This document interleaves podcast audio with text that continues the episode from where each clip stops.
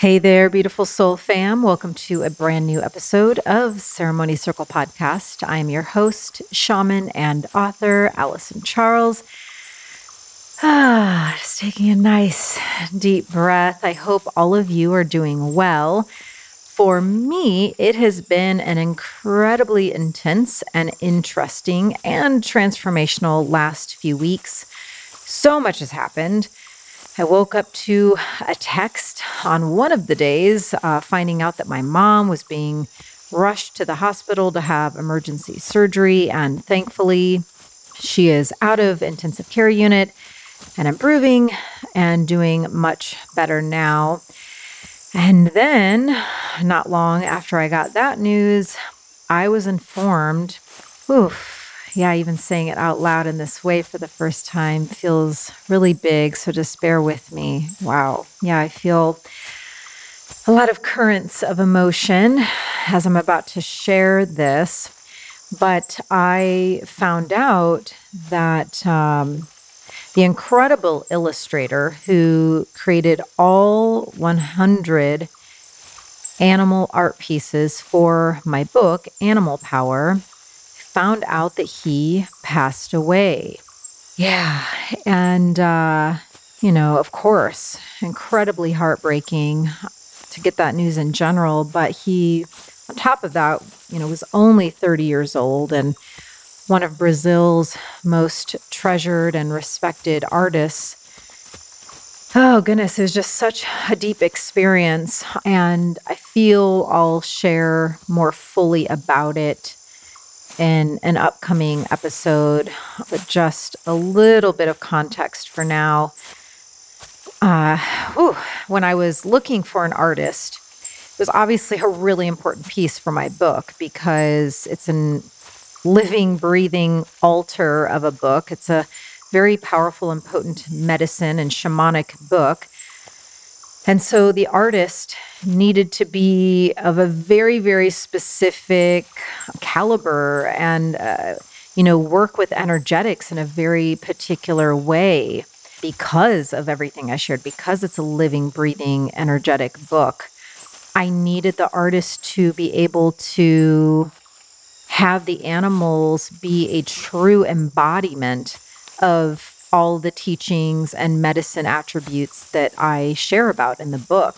And the first second that I saw this artist, whose name is William Santiago, the first time I saw his art, I just I knew he was the one instantly.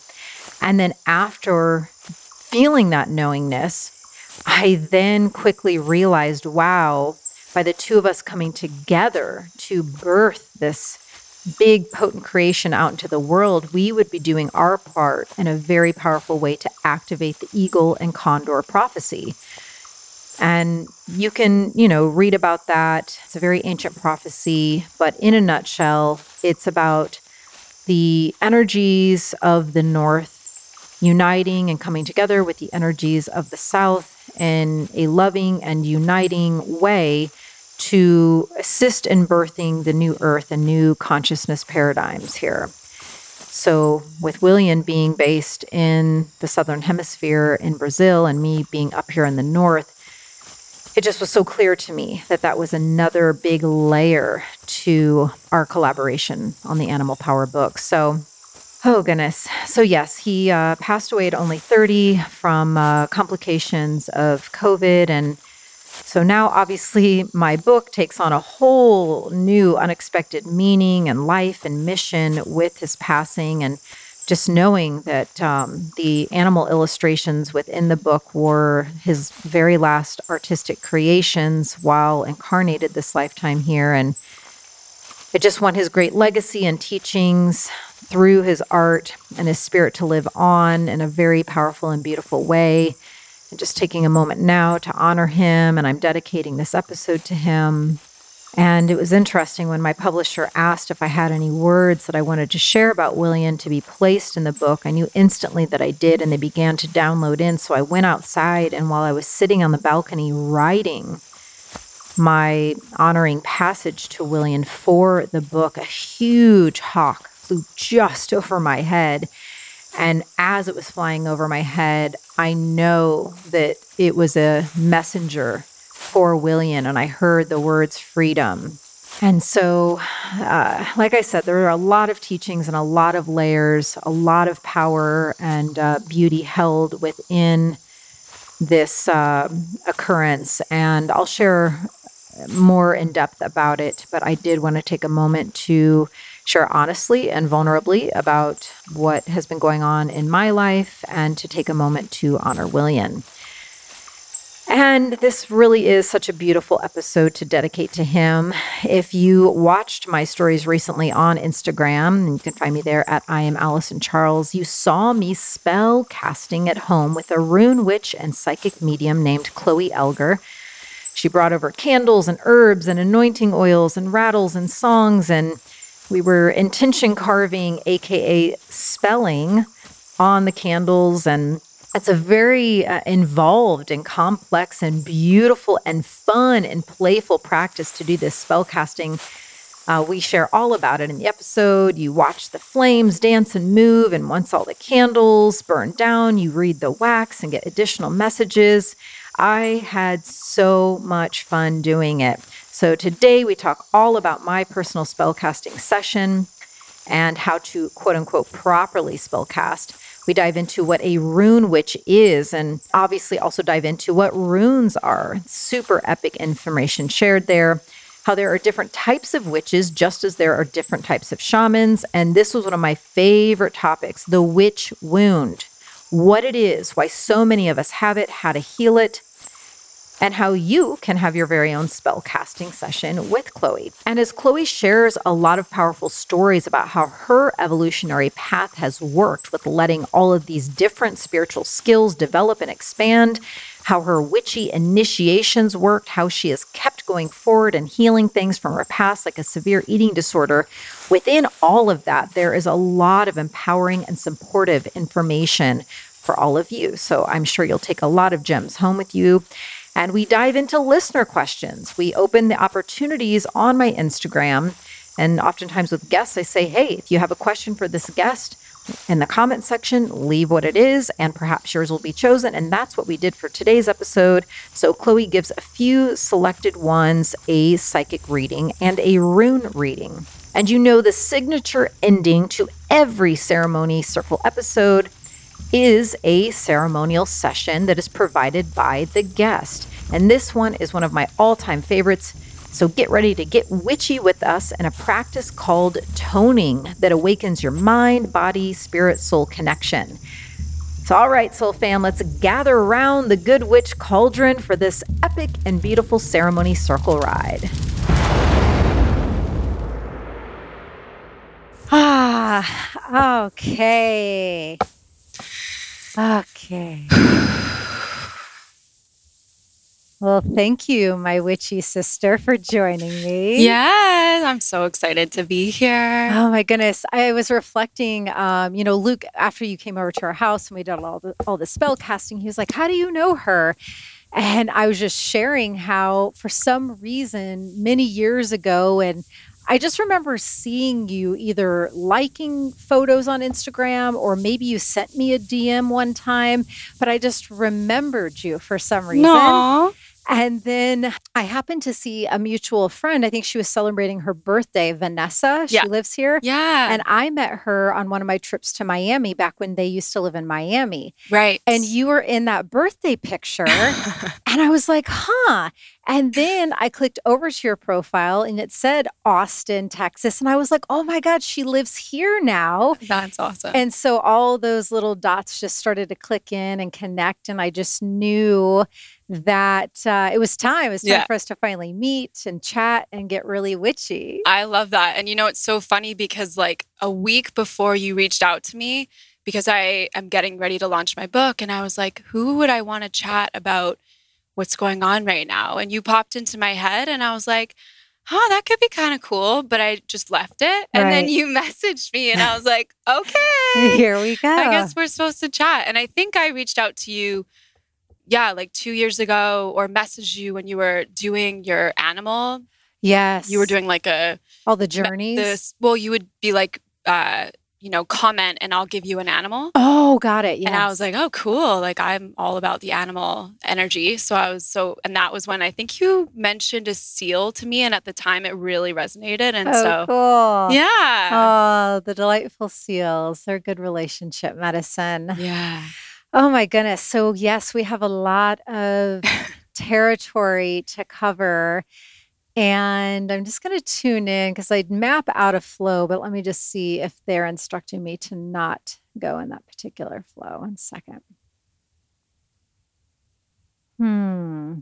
Okay. Yeah. They're happy with the flow I designated. Nice. So I will first start by saying I really enjoyed our time together uh, when you came over to our house. And I already had the sense you know, which is why I reached out that you are just really integrated and just very authentic with your work. And it was so nice for us to drop in and for me to witness you, like Yeah. just totally landed and grounded in all that you are and what you do. And, you know, it just re solidified the real dealness that you are. Right. Yeah. And Thank you. so I also love because I'm also very multifaceted. I mean, we all are. Every single one of us. It's just, I think, a matter of how much we let ourselves explore into our multidimensionality and all of our multi talents that we all incarnate with. And I can tell that you and I have both really committed to continuous expansion and understanding of what all we can become mm-hmm. or remember. Mm-hmm. And so I love that you are a psychic medium along with being a rune witch and I'm sure a lot more. but that's what we you put on your Instagram, Yeah, yeah. you know. we'll start with those two cuz you know those are those are two big things, They are. you know. And uh, so let's start with the mediumship. Mhm. And I was curious when you became aware of the gifts. And I know oftentimes for those of us who have these abilities, we have them. I mean, of course, we incarnate with them mm-hmm. and we have them, but sometimes because it's just who we are, we don't realize, oh, these are gifts that maybe not everyone has or that not everyone has opened up. So, mm-hmm. when did you start to put it together that you had some abilities that were a little unique? Right.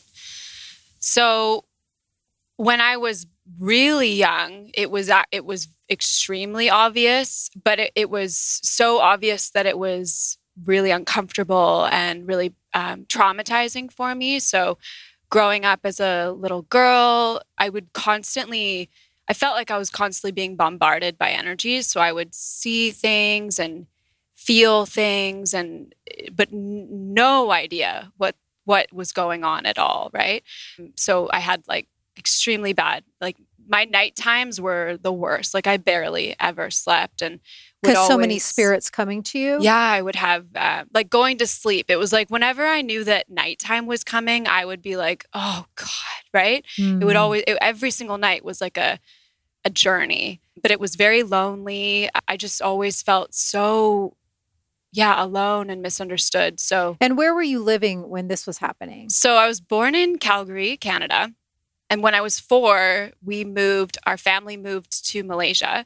My dad uh, works in the oil and gas industry. So he kind of moved us over there. He followed his uh, work path.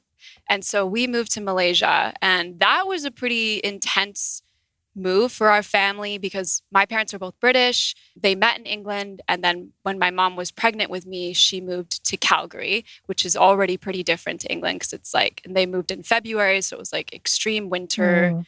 right? So she had that sort of like almost uh, solo mom and like lifestyle because my dad was constantly traveling. And then when I was four, we got uprooted again to Malaysia, which is even more different to England. Again, no community, dad traveling all the time. So I and my mom is also uh, really intuitive. She's like a she's an art and music teacher. She's always been into spirituality. When I was really young, uh, from the age of like four on, my mom has always been going to India or Australia or Thailand for spiritual retreats and following gurus. So, because she, these are not unknown worlds for her, did she ever ask you growing up? You know, because I, I feel that I will be able to be a mom this lifetime. Yeah. and being so tapped into the other realms and the gifts at this point in my life, I'm going to be so curious, you know, when Luke and I incarnate uh, this wonderful soul, I'm going to just probably be looking out, you know, Yeah. like because he's a spiritual teacher too. And so, was she ever curious or did she inquire with you uh, about your gifts? So I think she always had a feeling about it, but her own gifts have were not integrated at all. Hmm. and she was dealing with a lot of um, insecurity and never feeling safe like having left family following her husband him not being there two little kids she there it was like she didn't have the space I see, because even- she's already trying to hold so much. So, like, Yeah. opening up this whole other infinite portal of like, are you seeing spirits? Yeah. That would probably feel very overwhelming. Yeah, I get it. Yeah. Okay. Yeah. So I had an experience when I was, I write about this in my book when I was about six, because I, I think it was around first grade, where I was getting ready for school, sitting on my bedroom floor, and kind of, you know, every day was the same. We'd get up, my mom would wake us up, she would go in the kitchen to make breakfast, and then she would call us to come have breakfast. And then we go down to the school bus. So I'm sitting on my uh, bedroom floor, tying my shoelaces, and all of a sudden, my shoelaces felt so heavy. It was like a I was in a tunnel of energy and and everything just felt like all of the elements and everything I was experiencing heightened Hmm. at, to the point that the shoelaces felt like massive weights and then when I heard my mom call my name it sound even though she was in the kitchen which was you know t- three rooms away it sounded like she was yelling in my ear and I just remember being so terrified like what I had no idea what was going on Were And- your gifts like coming more on board online? that's pretty much I never told anyone for years and this has kind of been a quality of mine is that I've always had this sort of you know it's like that survivor independent energy of like I'm going to take care of this on my own and I think it was partly because I always felt that my mom was so overwhelmed that and we my brother and I saw her struggling so often and we didn't our dad was not really there so it was like I, I don't want to put this on mom I'm just going to deal with the fact that this is happening. So that experience continued to happen over and over again up until uh, university in different like it would happen every every so every uh, like every month or every six months. It was not there was no like you know measured pattern around when it would happen. The only thing that i did notice is that in middle school i developed eating disorders and i had pretty extreme eating disorders for like 12, 12 years. And throughout that time that stopped which which i found Mm. pretty interesting.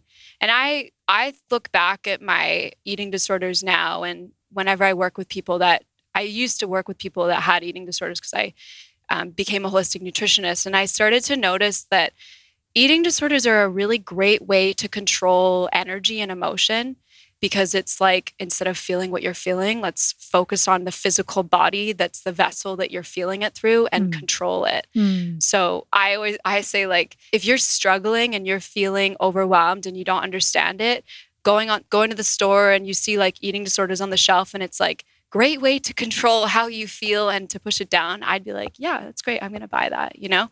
So yeah, it, it's interesting that that that during that time that stopped. And then when I started to heal, it started again for a little bit. Yeah, I'm reflecting because I remember it's more of a feeling, you know. Well, I, I guess I do. I would have some specific stories, but there's so much more I just want to keep talking with you about. So I don't know that I want to share my stories. But I was aware, especially there's a big one when I was 10 years old, of my power and Right. like the force that I am. I really started to understand it more. So my gifts were more alive when I was younger. But then when I really went into, you know, suppress, distract to not have them come, to not have my gifts and power come online and on board more was through distracting through a previous relationship and like Right. just fixating using the rescuer archetype to focus on all of his you know all of his stuff and Mhm. um you know the codependency and just you know uh, giving away my power to allow the relationship to survive and that's really where there was a lull for me with Right.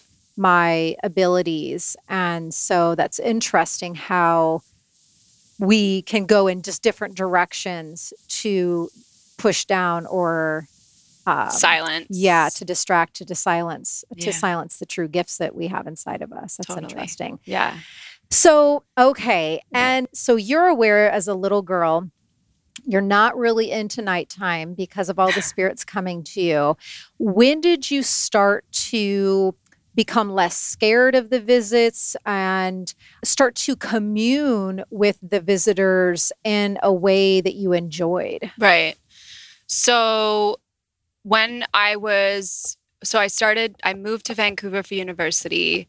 I basically just got through university and then I became drawn to holistic nutrition and that was when things started to open up for me because I started to heal. Right? I was healing my body, but by healing my body everything I noticed like things started to make sense and I started to notice connections and pretty much like the whole world just started looking differently for me and all of this stuff that I had been carrying was beginning to yeah, it was beginning to make sense and feel less like a burden. So I ended up meeting a medical intuitive because I was had really intense uh, menstrual cramps, Mm. and she was a doctor who was also a medical intuitive. So I actually went to her for the cramps, and then we, you know, we sat together, and she closed her eyes. Right, so I'm with a doctor, and she closes her eyes, and she's like, "Let me check in." I'm like, "What is she doing?" right, and then she's like, "Okay, there's three different."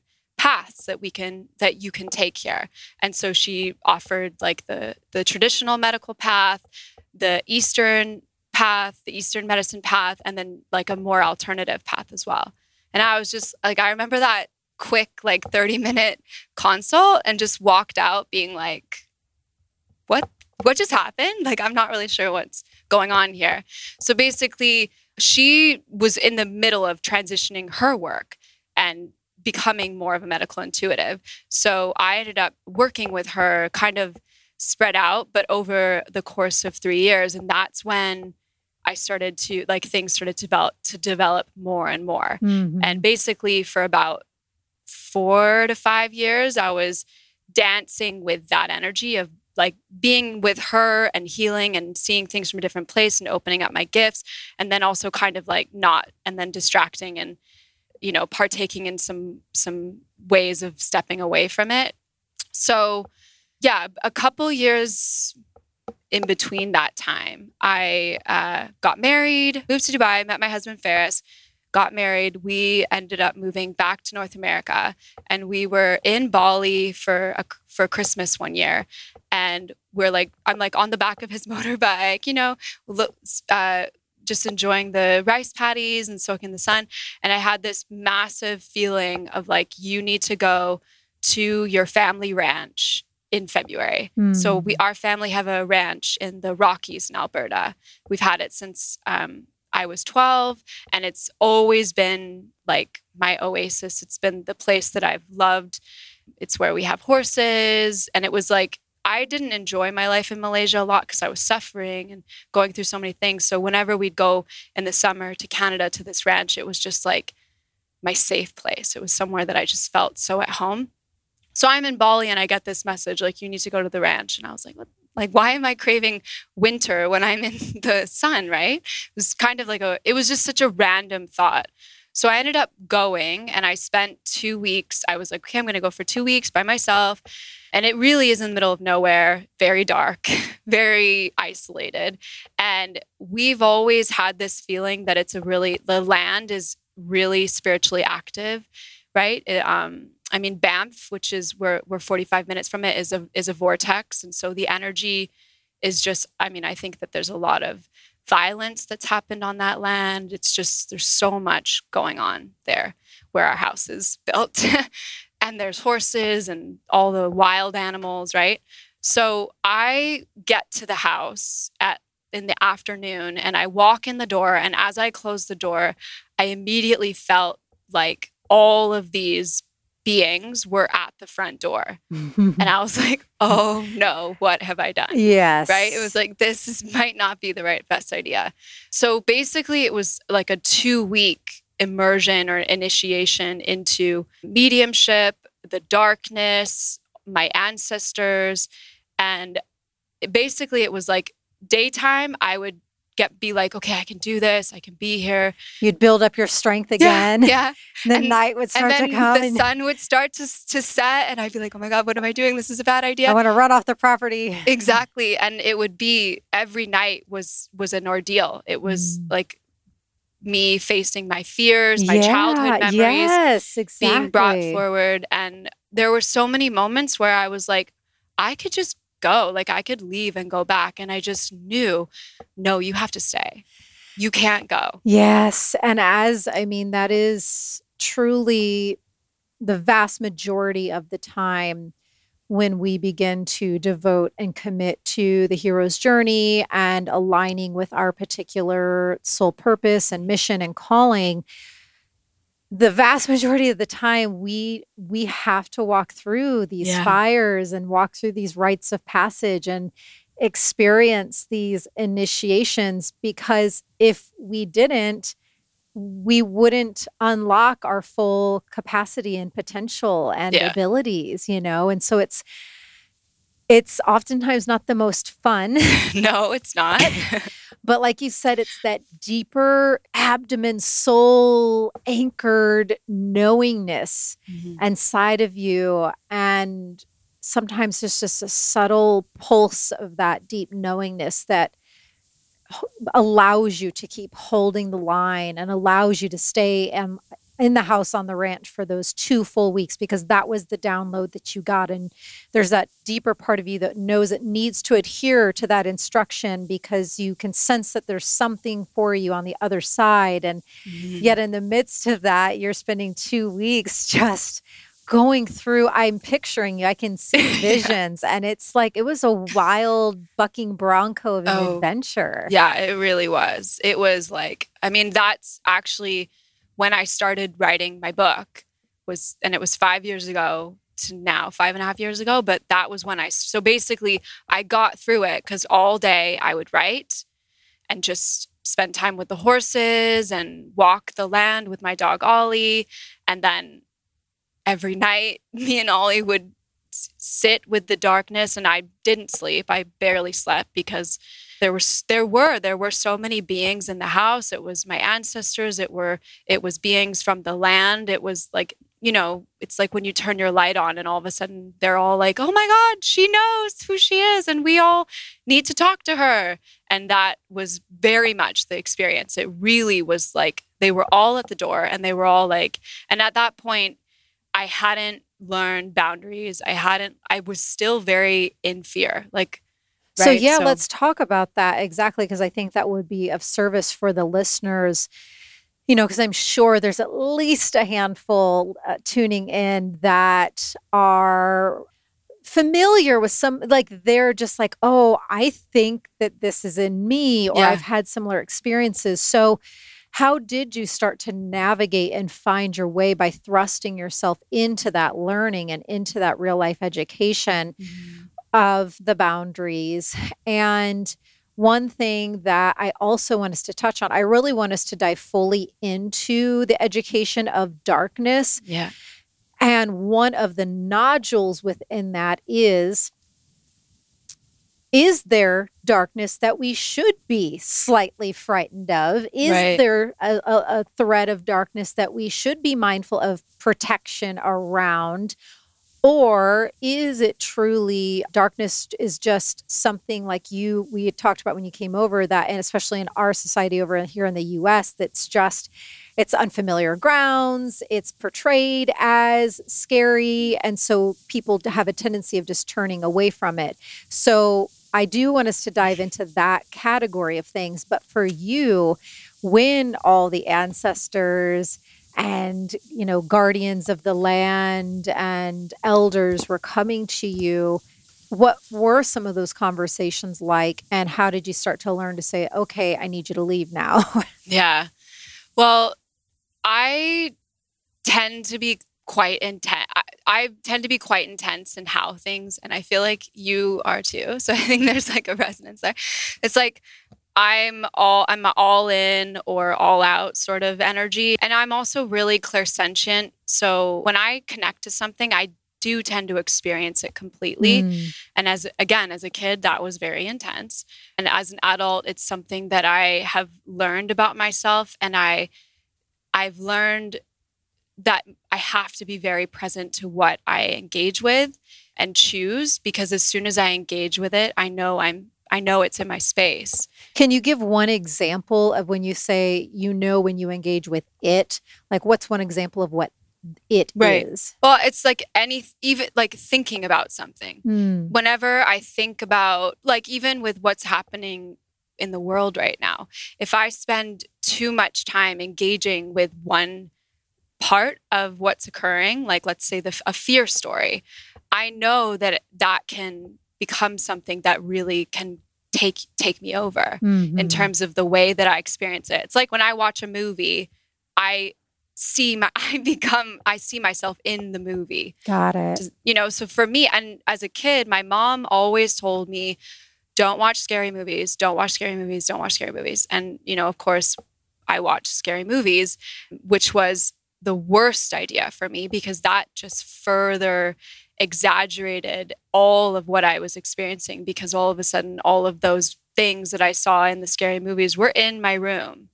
Do you know? Does that make sense? Yes. So that's like, it's like whenever I'm choosing to be with something, I have to be sent. I want to be centered and in, in myself because I do know that part of who I am is that it does tend to be something that is brought into my life quite quickly. Mm-hmm. It's like I guess in the human human design, I'm a manifester, so it's kind of that sort of like very fast energy of bringing something forward. That's interesting.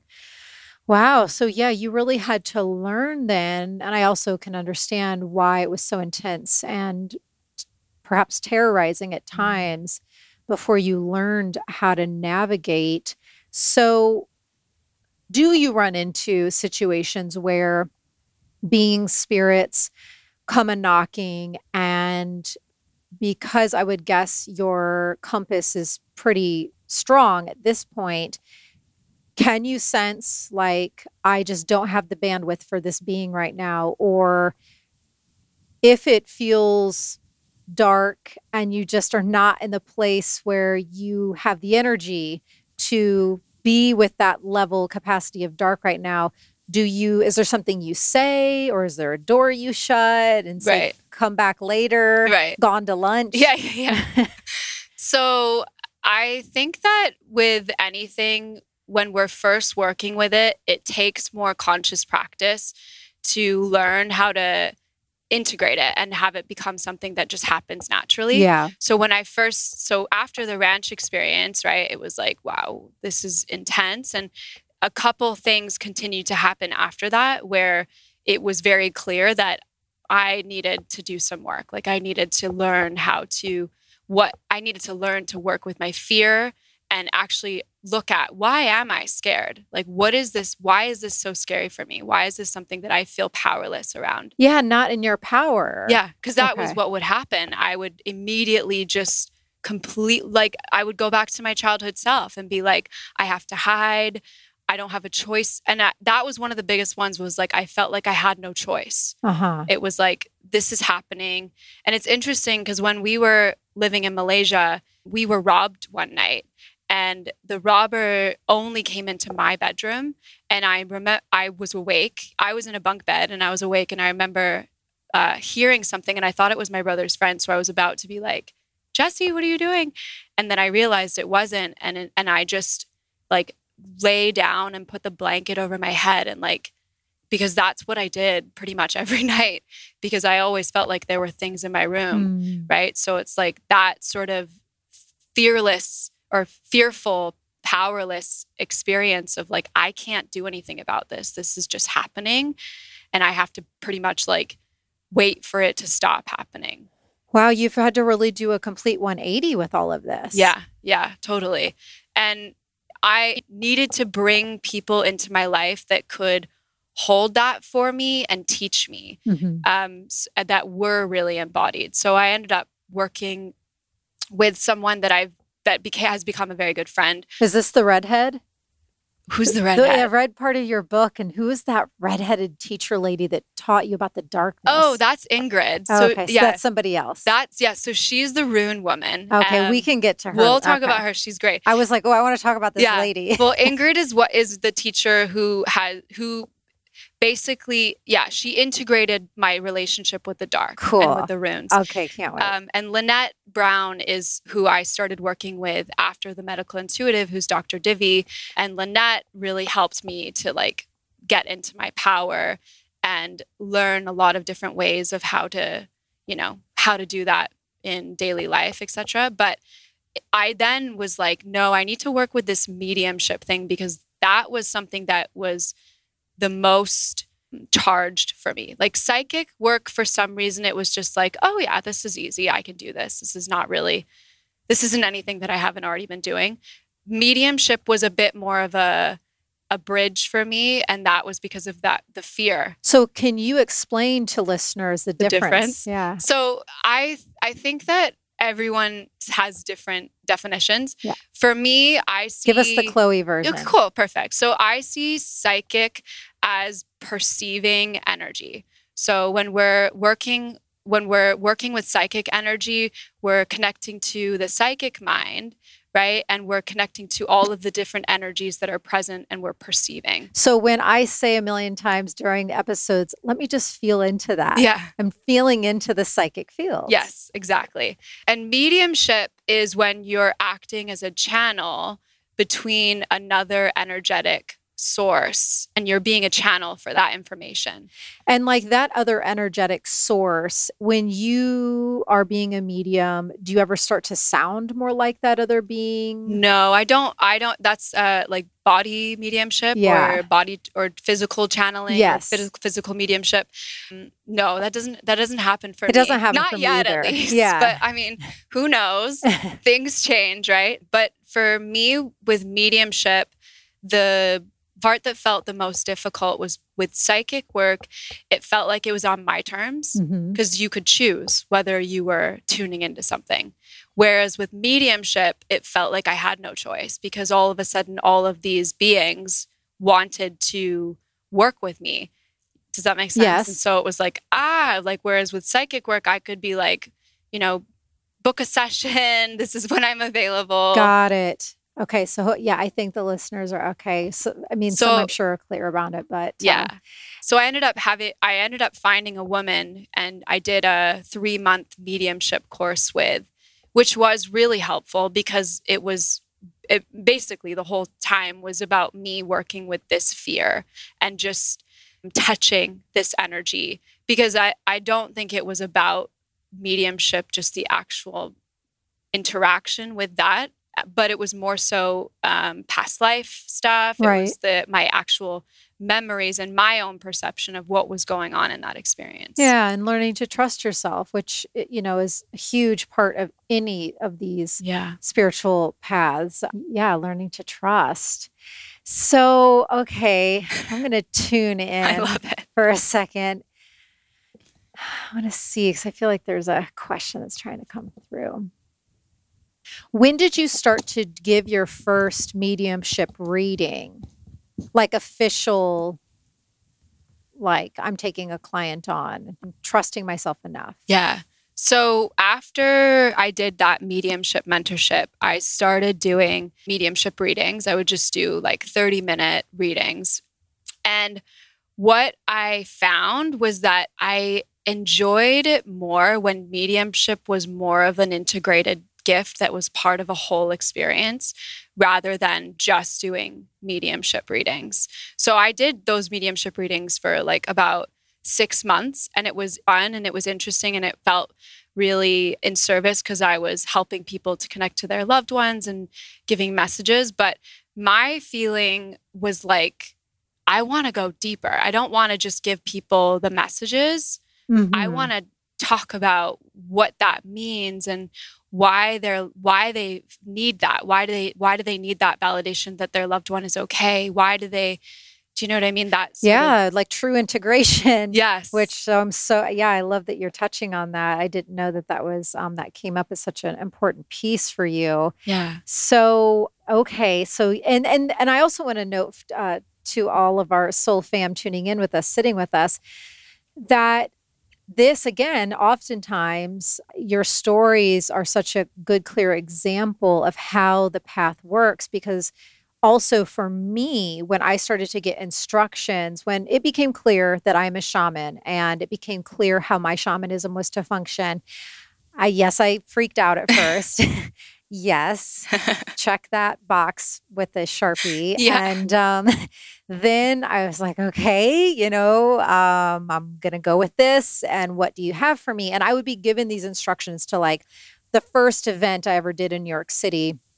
Shout out to Namaste Bookshop in Nice. Manhattan. Shut up. Yeah, I love them. Uh, and it was a chakra clearing event. And it's just, it's so funny to look back at these beginning processes because you learn so much. And that's the whole point, you mm-hmm. know, is to have your six month of pure mediumship readings to understand, oh, for me and my true full calling, I need to build in this whole aspect i need to bring in this thread of this and it was and and so i just you know for those who have opened the the gateway to walking this path if perhaps you're in those areas you have to just keep walking through and Yeah. learning and evolving and trusting it's just all a part of the process For sure. you just keep getting informed through doing Yeah, absolutely. It can be can feel very intense and chaotic and scary for a while.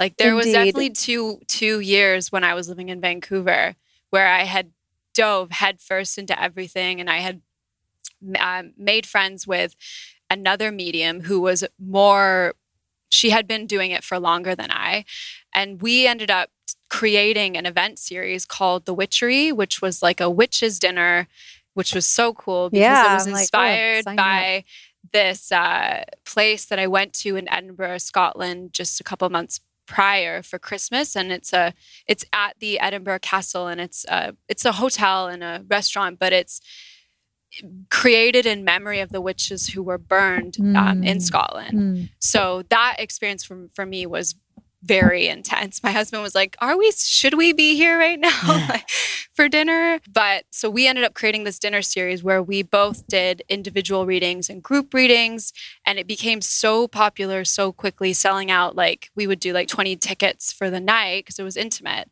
And so we ended up deciding to do a massive one for Samhain, and we booked out this beautiful um, town hall in Vancouver, and it was like 250 people, and we and so you know it was like I was in and it was intense and I was just going rolling with it.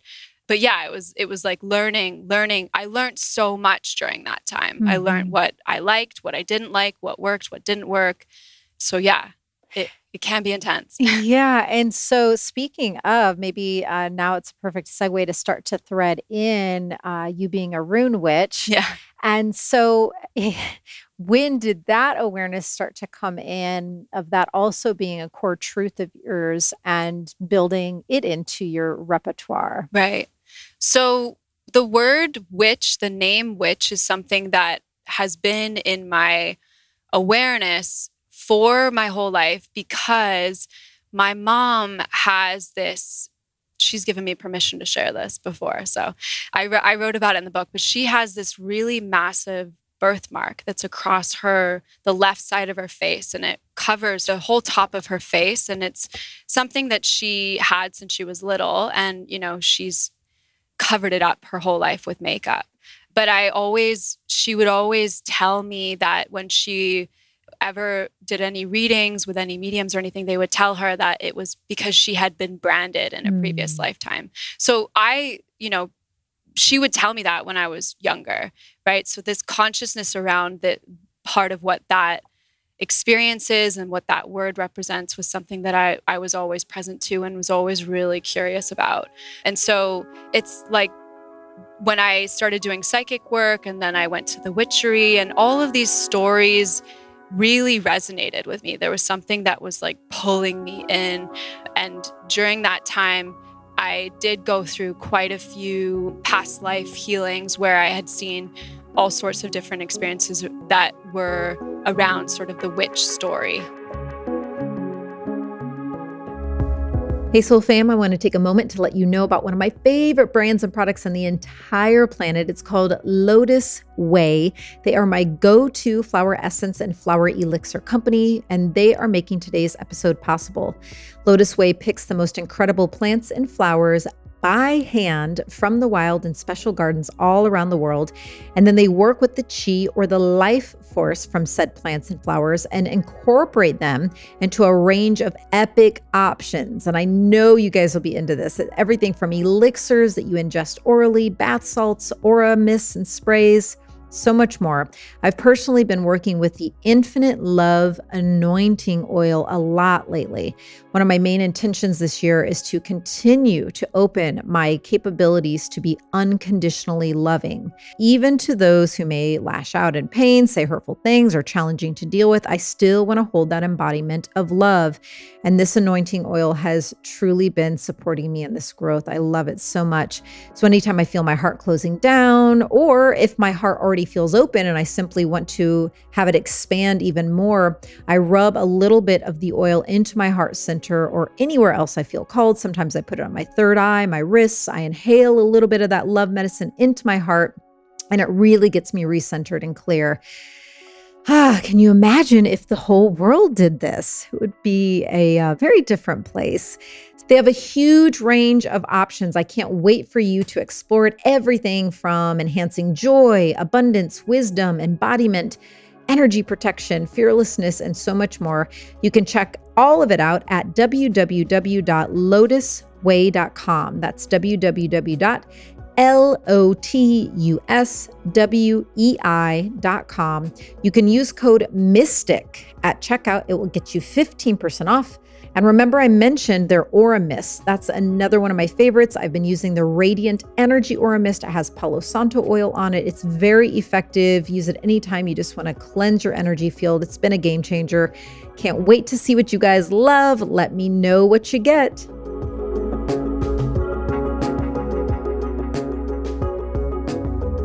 Well, let's talk about one of those then, because that I do have that here because I also had a really profound experience. It was actually during a shamanic breath work. Uh, uh, Anahata Ananda, I don't know okay, if you're familiar yeah. with her. She lives in Sedona, and she calls her form of it shamangelic breath work.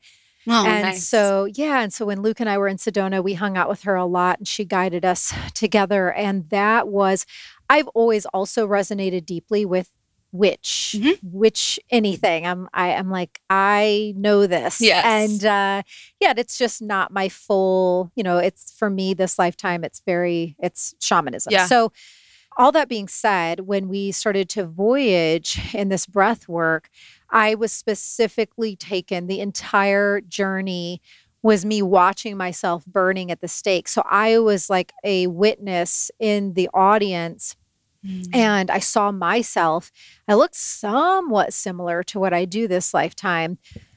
And um, I saw myself up on the stage platform, whatever you call it, and and I literally I, I watched myself in the flames burning, and I could remember. I tuned in so clearly to the thoughts I was having, the feelings I was having, and I just remember so clearly one of the most profound moments of that journey was looking out into the crowd and seeing people who I thought were my friends. friends. Yeah. And seeing, and yet, so I was heartbroken and felt betrayed. Yet at the same time, while burning, I had this understanding that if they didn't present as such, mm-hmm. then they would be next perhaps right, to burn. Right. So it's like they had to pretend like, yes, you know, gone with her so that they to protect themselves so they wouldn't be looked at as closely. And the other thing I remember and it co- correlated so much to certain thought patterns that I have this lifetime and it's around how do they not get this? How do they not see that I was love? How could they misunderstand that the pure and powerful me was anything other than pure and love?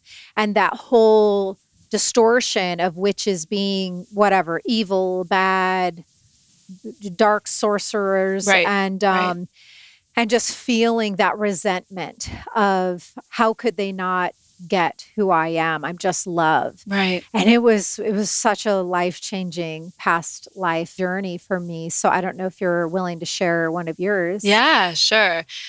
Yeah, that's intense. yeah.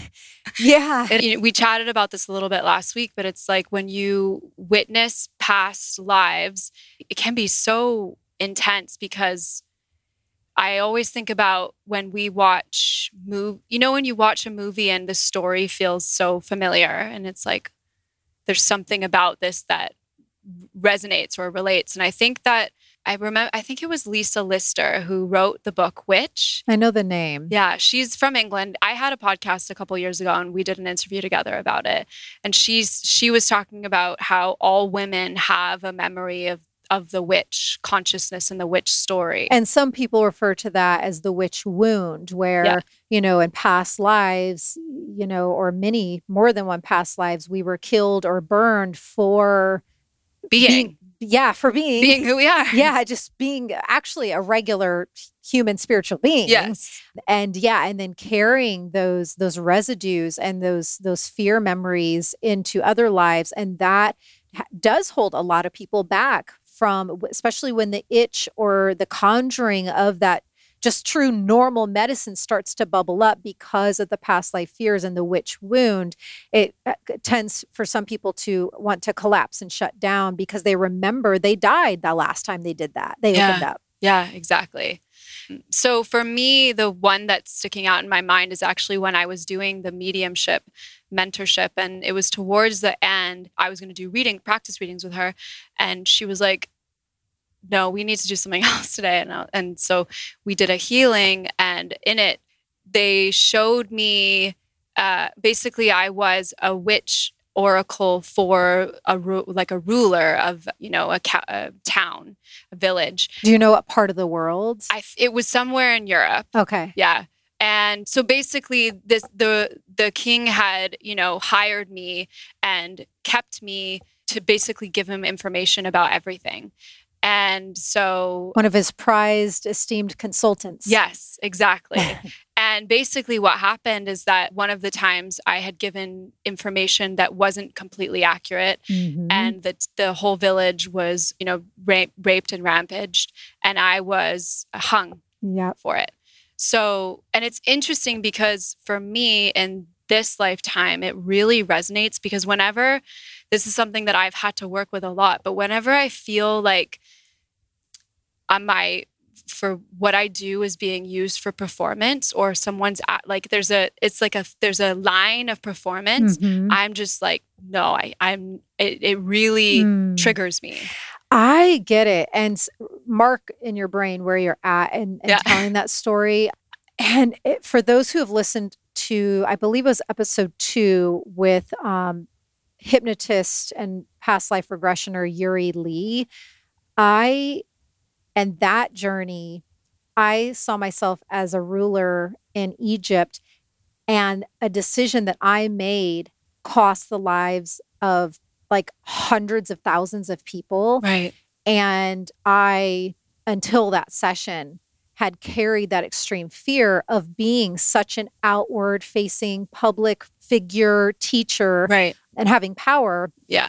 And um, I finally, in that session, was able to connect. So your story is so similar. yeah I mean, it, it, yeah, it can be so scary when you are responsible and uh, then you got to somehow extract that out so you can do what you're supposed to do this lifetime. Exactly, exactly. Yeah, and and that it really feeds into that fear that a lot of people work with when they start to work with psychic um, practices or any or mediumship or anything. Right? It's like the fear of being wrong.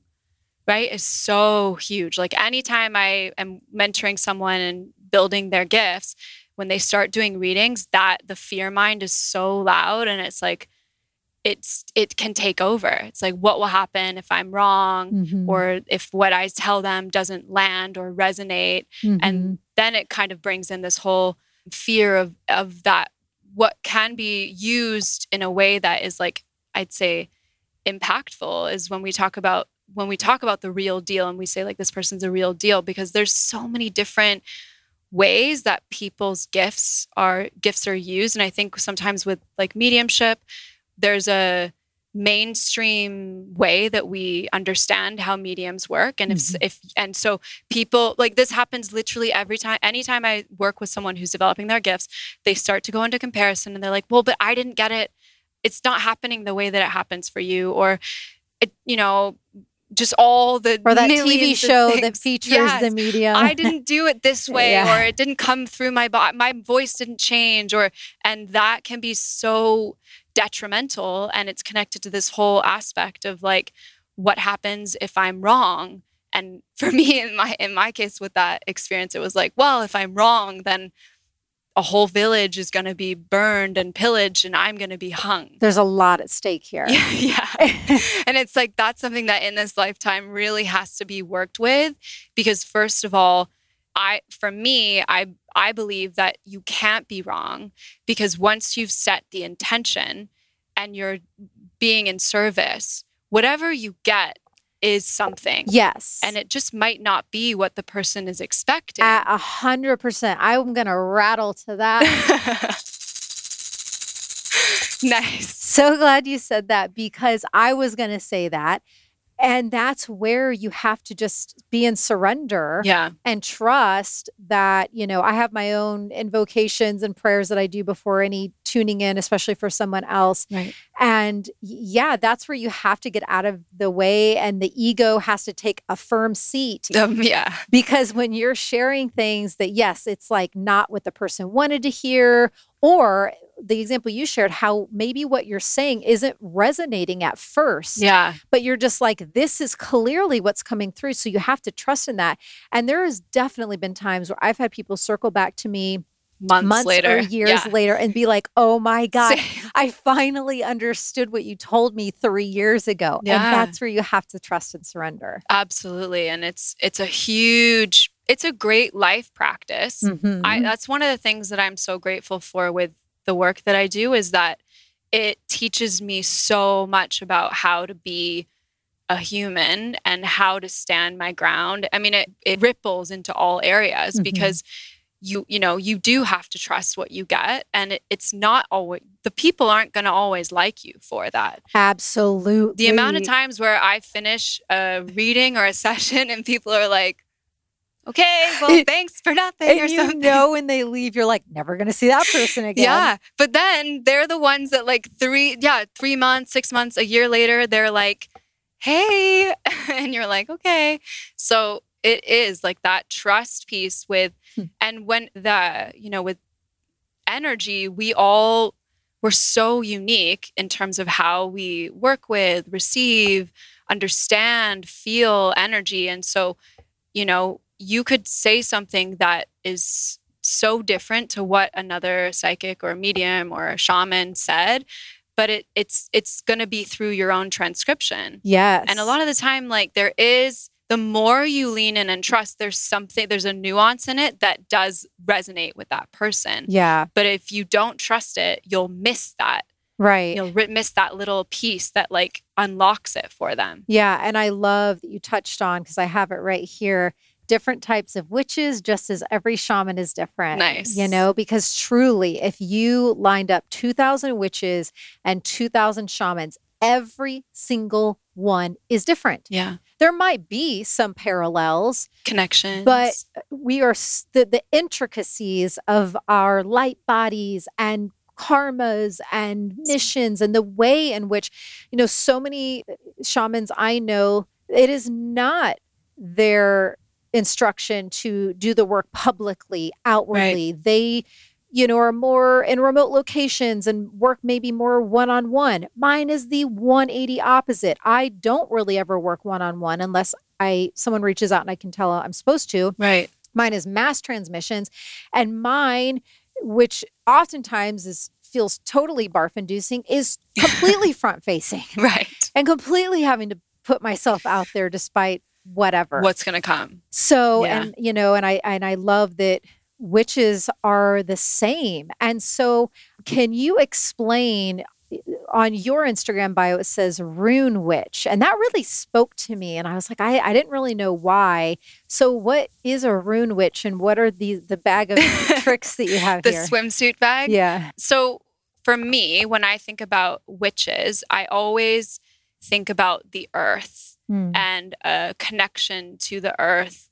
So, you know, there's there's that like there's a, I always think about like apothecaries and like herbs and plants and how people that identify as a witch they tend to be in tune with the cycles and the seasons and there's like um a connection to the I guess the history of of what that what the word represents. And the elements. Yeah. And yeah. Yeah, it's I mean, I love it cuz from uh, since I was little, I've always been I would always say like I prefer animals to humans. My my husband's like, "You got to change that." I'm like, "Trying."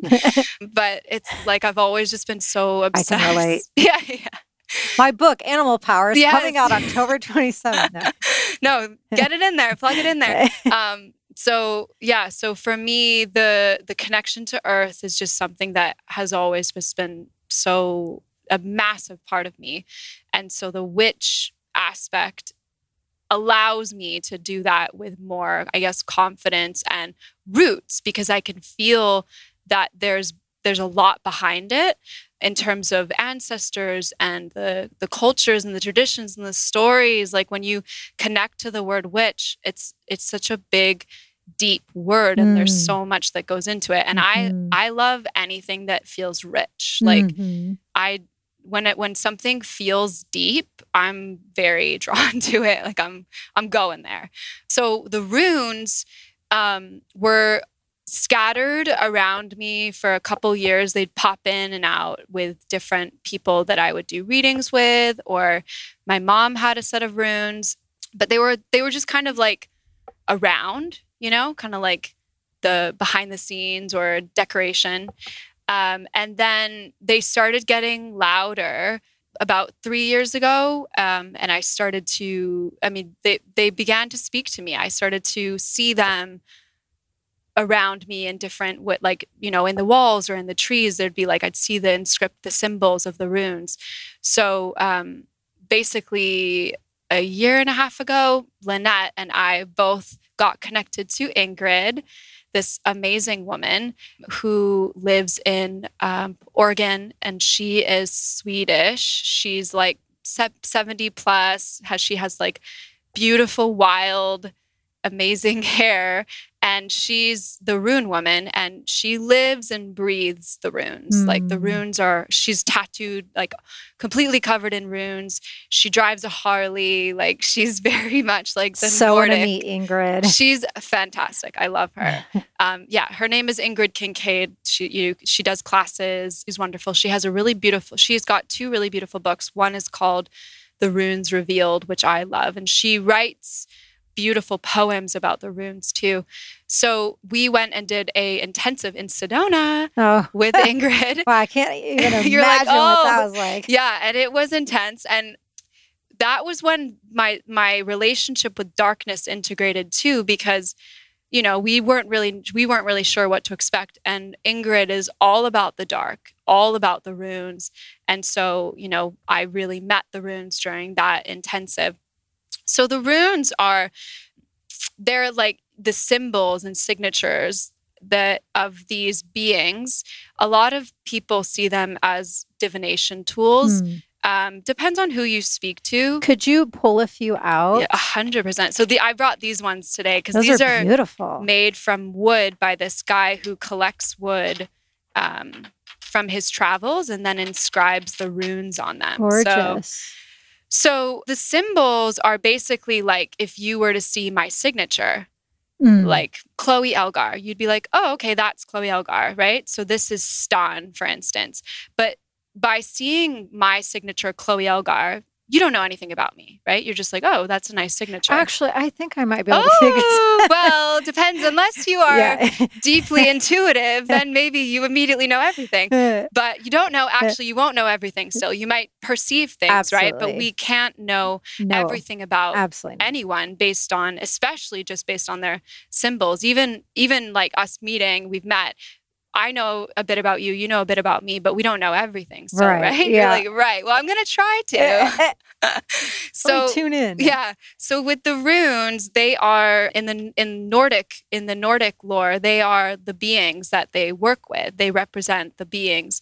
So there's the elder futhark is the set of 24 and they're kind of the original set. And then there is actually several others that are representative of the giants Mm. which we kind of talked about how a lot of people see the Elder Futhark set, which is the set of 24. And the story is that Odin reached the god Odin reached into the well and discovered the runes, and that was the that was the beginning of the runes. And then people like Ingrid, who is just fantastic, comes in and she goes, Well, what where were the runes before who like how did the runes get in the well? You know, what did they put themselves in there? Like who placed them there? So the runes they connect you to the the silence they're they're the ones that are whispering in the silence and the stillness and the darkness and just like what what I was saying they're they're constantly revealing more about themselves in terms of what they bring forward um, what they can teach us the stories they hold and in uh, in the Nordic traditions the runes are you know they're a massive part of the culture. Like anytime you watch any sort of like it's funny one of my clients messaged me the other day she was reading harry potter and hermione talks about the runes she's like oh my god hermione talks about the runes it's like they are in different places um, but i see the runes as as beings. They're Mhm. beings that you're you connect with and that are they live in the roots. They live in the dark. So when you Mm. start to work with runes and i feel like this is also why you're drawn to the rune witch label because it's it's something that came to me. I tend to be kind of like i don't i don't overthink things. I've always been like this and so people sometimes are like wow you're really courageous to just like slap that name on and i'm like yeah but it resonates and it really it feels true for me right now and i'm okay with owning that and and almost like allowing my being to find its feet in that word. Absolutely. you know what i mean? I, so I do. Rockstar shaman, I do. I yeah understand and when sometimes we get names and it's like ooh shit okay like That was my response as well. yeah, whole nother story. But yeah, I I mean, these really speak to me. And I remember when you came over to do the spell casting and we hadn't even fully truly began. Yeah. Um, and we were sitting on the couch and I don't even remember what I said after this. I just remember saying to you, I heard a whisper, da da da da Yeah. da. And you said, That's the runes, the runes whisper. And I was like, Oh, snap here we go you know so i really ha- have a liking for these beings yeah yeah and so how would you typically um, do you provide readings with the runes because for me you had me pick a bag you had two different bags with two different sets of runes i believe Yeah. and i selected the bag and then i stuck my hand in there i wasn't looking i just fumbled around tuned in and just grabbed a handful tossed them out on the couch and uh, there was only one or two that came there was up. one standing upright which was gar. Right. And then i think there were four that were or five that were scattered like gar so you cast the runes and gar was standing upright closest to you i think on the left. Yes. And then towards the right further away in sort of like a asymmetrical circle there was uh, Hagalaz, Awaz, um, Berkana, Stan, and I forgot who else was there. But and for me, what I got was that you know Gar is oftentimes seen as the rune of, of beginnings, other times seen as the rune of endings. So it's like, well, why can't it be both? Why Mhm. does it have to be one? And so it was interesting that Gar was kind of front and center, being like, this is what's happening right now. This is like what you are working with. This what this is what's present. And then behind the scenes and what's going on, you don't need to know when they're placed down. It's kind of like these are these are in that reading. It's always different, right? But in that reading, it was like these are you don't have to have your focus here, but these are kind of the things that are rumbling underneath the surface, Mhm. which made sense because you've just moved to Austin. You and Luke are not in your home yet. Your home's being constructed and renovated. You're like, yes, that's occurring. So Mhm. it's like those runes and also and like i said to you it was like something's your business there's changes your book's coming out it's just there's so much in flux Mhm. and so it was so beautiful that gar was like representing the core of that and then the other runes were kind of like dusted around with the Yeah, I'll the never forget when I messages. tossed them and then you stood up, Tilk, and you go, Ooh, yeah. Oh, I- this is a little unique. Almost all of them are turned face down. Okay. you, you know you're having fun when you're making noises like that yeah, yeah, so true. And so, if this is resonating on some deep level with someone, of course, like every path is different, but what is a starting point? Like, where do you start to dip your toe into if this word rune and the beings that we're talking about is like awakening something ancient into the listeners? Uh, What's a what's a step one? Yeah. So the biggest thing that I'm okay. So, first of all, ancestor work is important for everyone. I, I believe that. And I think that it's getting louder. And so, I, you know, we all come from an ancestral land that has magic in it and has rituals. Like all of us, every Mhm. single one of us ha- does come from a land that is that has sacred ritual and mm-hmm. magic in it Yeah, no matter where you no matter are. who you are, where you are, what your story is, whether you were displaced, adopted, you know, removed, it's it's like it's a com it's the common theme for all beings. And so I feel that the runes start to awaken that curiosity. They they work with the ancestors. So I would say that if you are feeling curious about the runes, it is starting to to bring that conversation and that exploration forward. And it's funny because we always we tend to want to make things happen really quickly. So people will be like, "Okay, I know that my ancestry is this. I want to get every book and find the teacher and learn everything." And the runes are slow moving and they don't work like that. So it's like uh, the way that they've told me is like this is lifetime work and you're never an expert because you're always learning and when you feel that you're an expert you're going to realize that there's still more to learn. It's kind of like everything in life right? But the runes really are very slow moving in that sort of capacity. So i would say that ancestry just giving yourself like following the breadcrumbs of what that means for you get get a set of runes like that's always you know a great way to meet them is to actually have the physical representation of them and then you know i always say don't go and get a book and immediately start learning about them or google like eeyore what is eeyore because you're immediately stepping away from it would be like if we were meeting and then i would be like hold on allison let me just like read your bio you know what I mean? And you'd be Mm. like, what do you mean? Like, I'm right here, you know? So,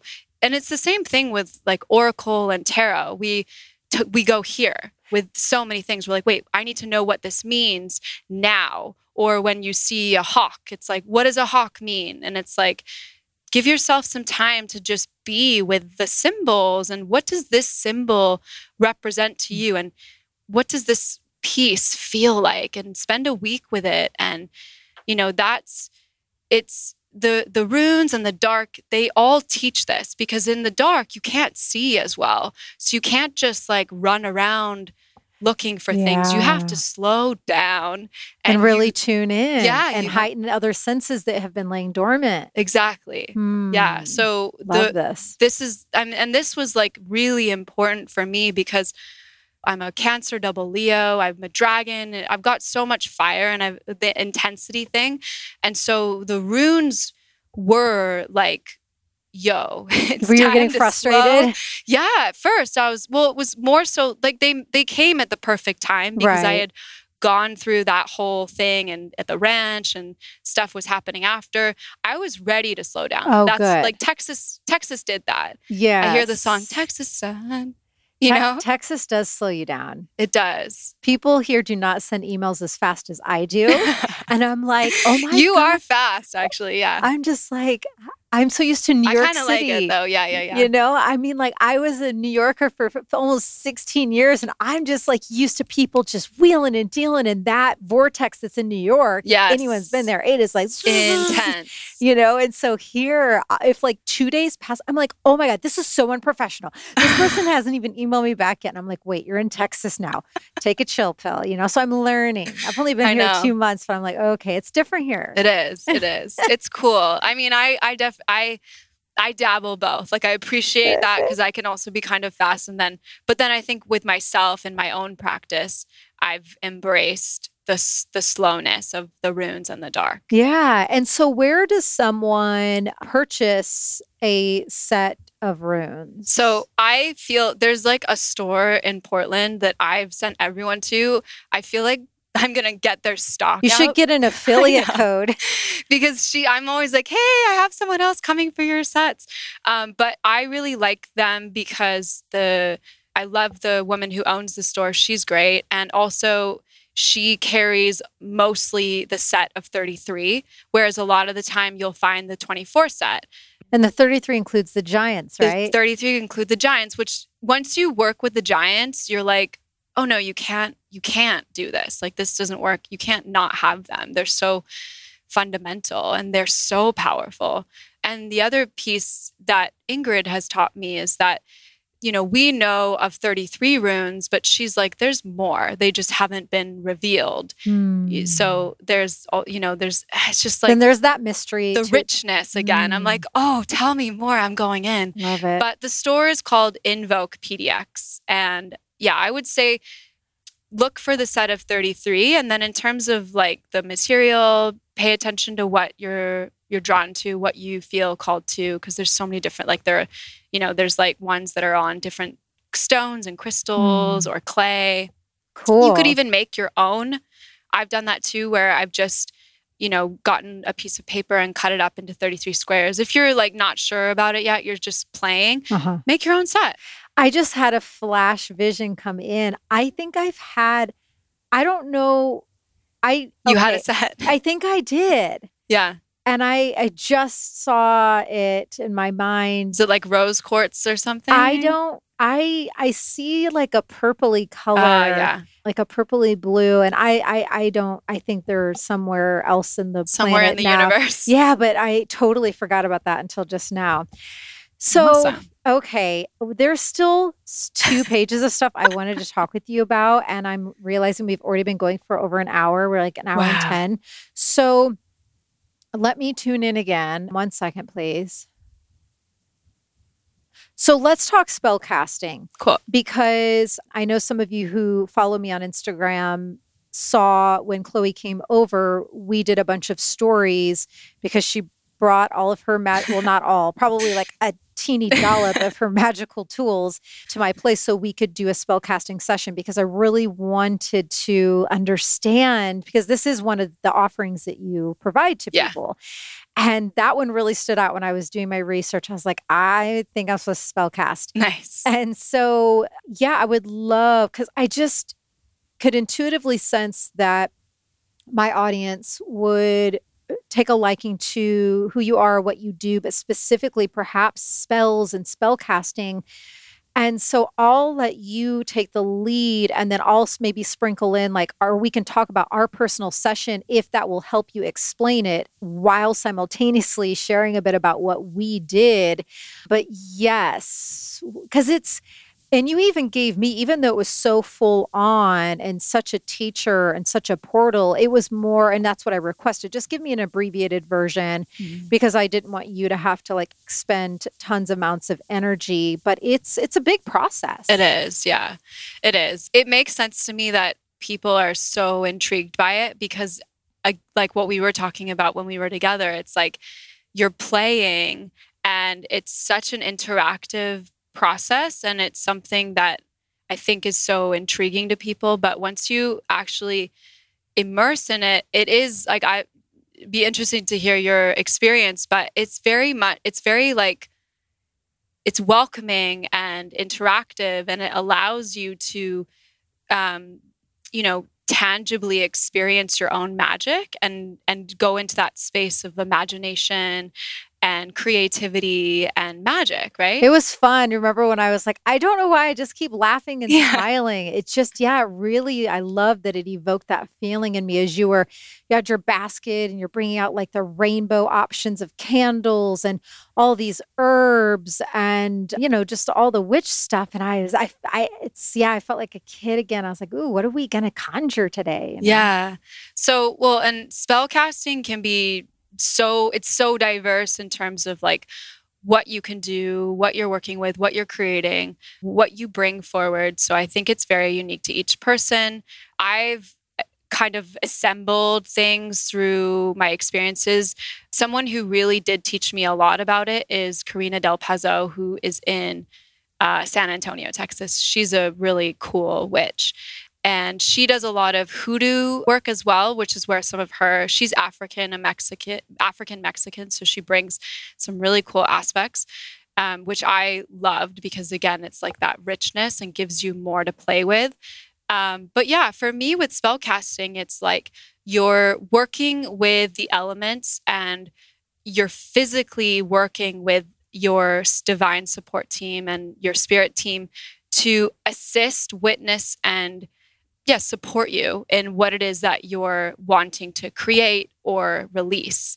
Yeah, and it was beautiful, um, you know, because the theme of our session just just took on its own life and revealed and and that was kind of all the parts did that. It just we let us be informed of the ride that was supposed to be taken.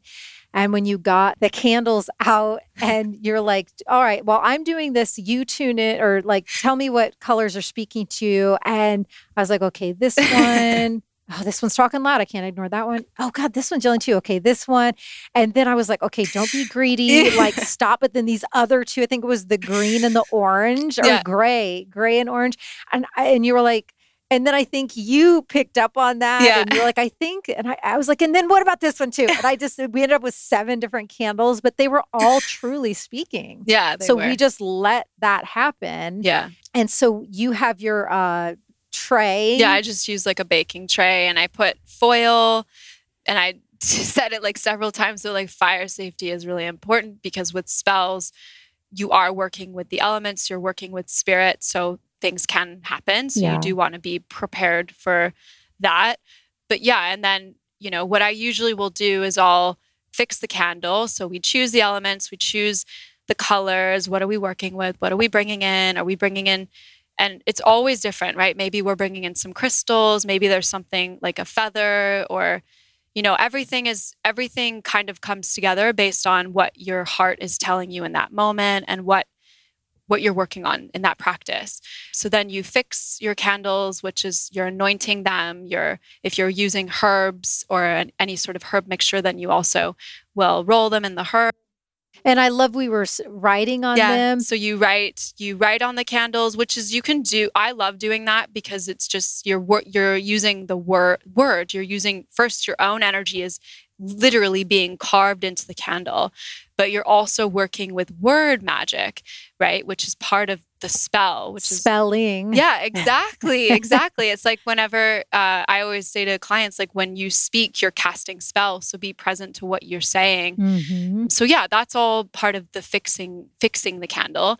and then when you light it you know again there's so many things you can do you can call in your guides you can um, set the scene you can put music you can play music um, based on whatever you feel And called to. I think one big question that I'm not the only one who has it is can you spell cast wrong?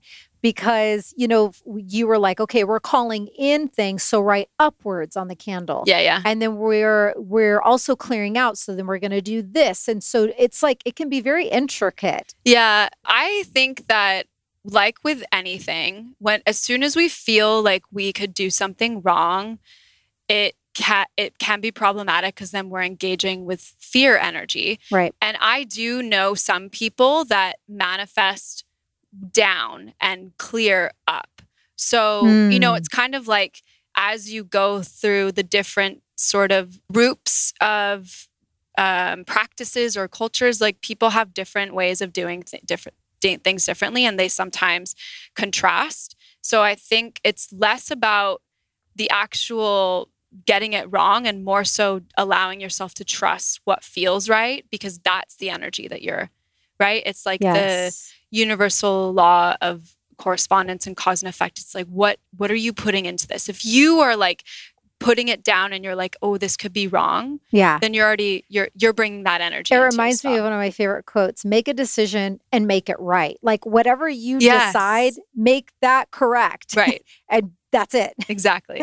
Yeah. okay. So, and, you know, only because of time, you know, we're giving such a, a like way shorter uh, explanation than what I anticipated being able to do. But I mean, this might work for the greatest good of all because this is something you provide. Mm-hmm. And if this is speaking to people, then they can go to your website and like find you on Instagram and things and have their very own spell casting done. And it was cool because you know, once we got everything set up and, you know, did the anointing and rubbing the herbs on the candles and then, you know, started to light the candles, then there's that other beautiful process of like watching the flame and watching the smoke and watching which one burns slow or fast. And then, and then how the wax gathers because eh, you let them burn completely down, you know, it's a many hour process. And then I sent you a video and picture of how the different colors of the wax and, eh, and and I saw it after I sent you the picture, and you're like, the first thing I saw was a witch holding dark and light. Yeah. And then I looked, and I'm like, there she is. I saw it clear as day. Yeah. And I forget when the messaging, I forget what question you asked me, and I said something like, I feel this is not not to label it as like a full initiation for me, but the witch inside of me was coming more alive. There was something specific occurring in that spell casting session. Mm-hmm. I remember saying that to you, and then the wax melted many hours later, and the the vision in the wax was that. Yeah, I was like, yeah, and and the the balance and yeah, and it is very personal. Like the spell casting sessions are so personal and intimate, and there's like what you you know I I messaged you after and was like telling you kind of aspects, but it was like there's so much that we can get from one spell, right? There's so many elements in terms of what it gives you, what to pay attention to. It's in the experience, it's what you allow. It's what you allow to bring forward and how it's the simplicity of letting that become something greater. Mm. Does that make sense? Yeah, it does. And it really um it you know conjured a lot for me, truly, literally. I just had so many awarenesses. My dreams were different. I remember waking up the next morning with like these clear as day awarenesses and realizations. And I messaged you and I'm like, oh my gosh, I'm connecting so many dots. And I love it. It's uh yeah, it was really powerful. I highly recommend it. And I can't wait to do another one. And like maybe the next one we're like sitting on the ground. And yeah, like, and you're on your on your land. On the land. Yeah, yeah. For sure. It's really juicy though. So Yeah, I um, loved doing it with you. And it's it's it's powerful when the person because it's all about you. It's it's the emotion that you bring forward. And the minute i walked into your home i could feel like you were like so ready to to engage in in the process mm-hmm. right? Like you were your heart was so open. You were very vulnerable. It was like oh she's primed and ready. This is great.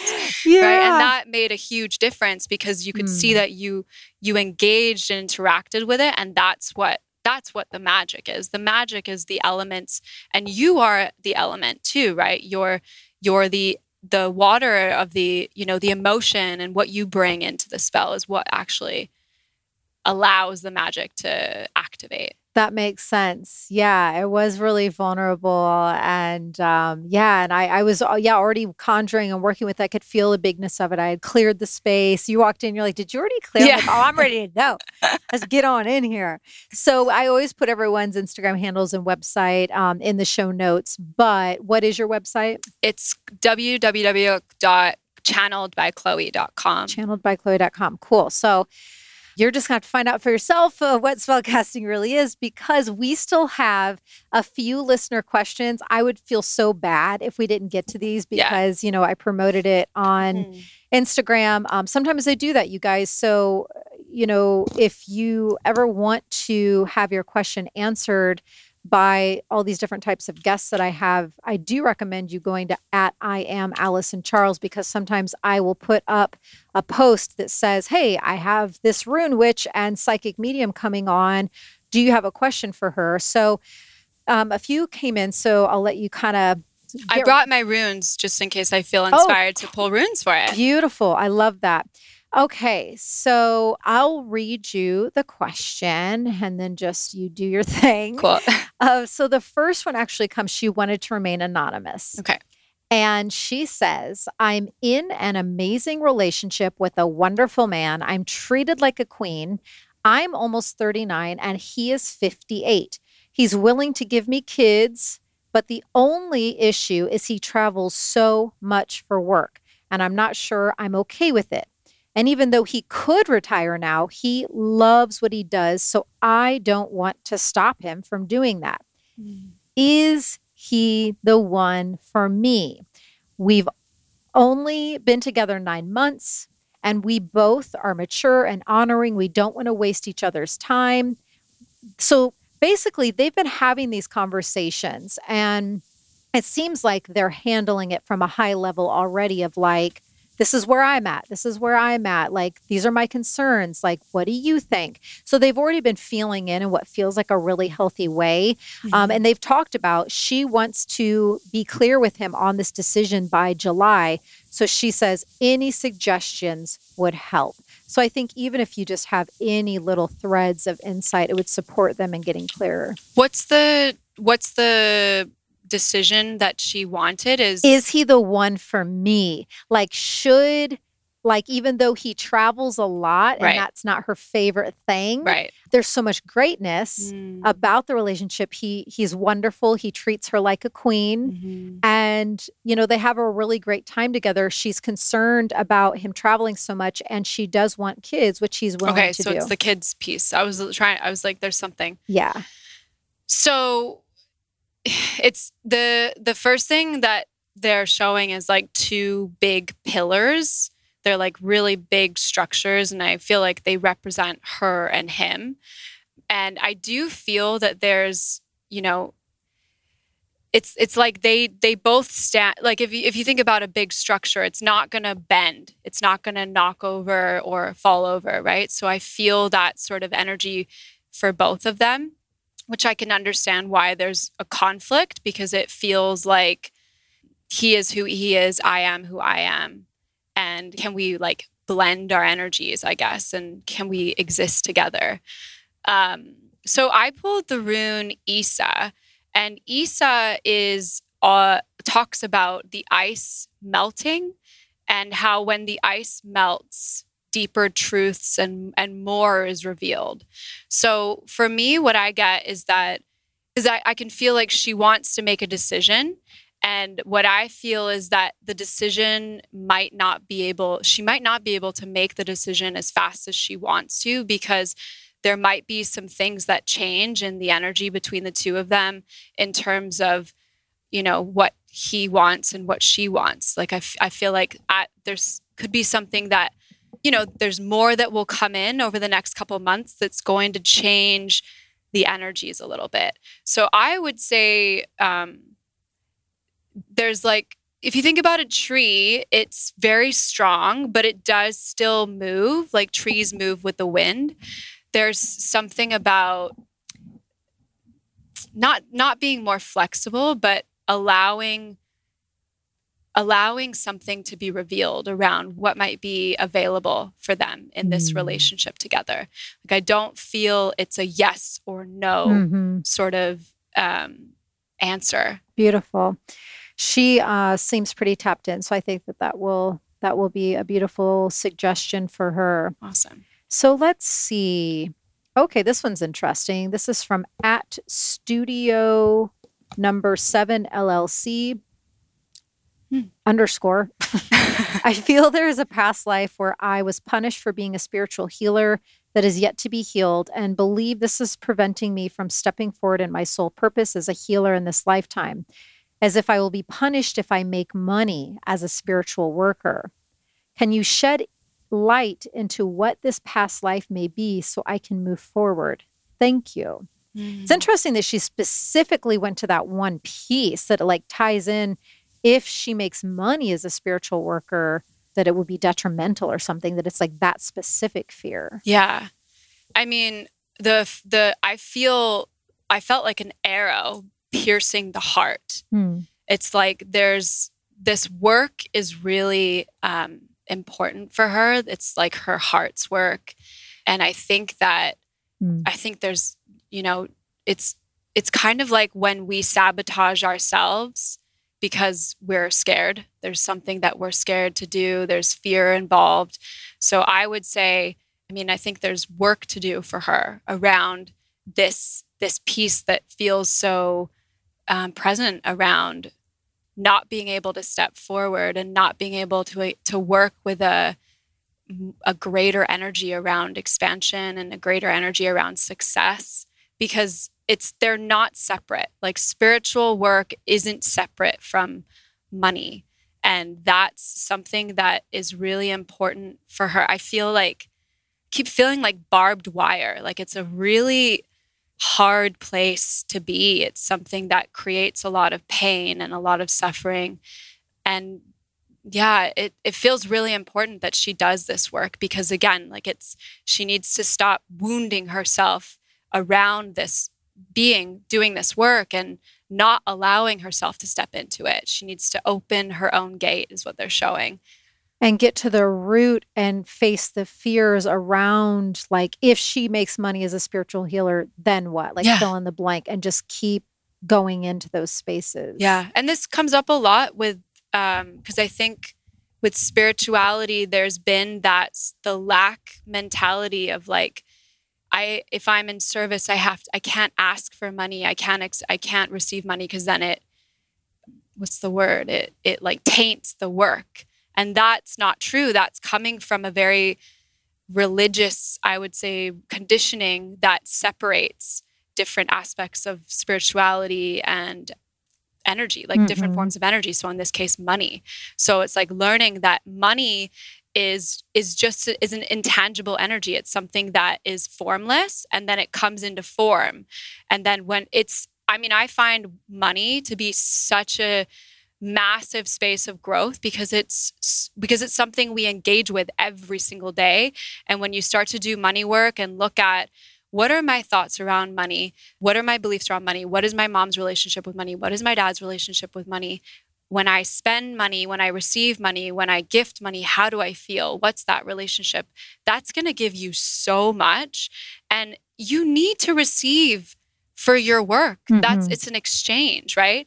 And when you in spiritual work, it's such a massive space of giving that if you're not receiving, you will burn out. You have to receive.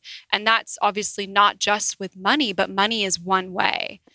Yeah. And, and the energy's changing around that.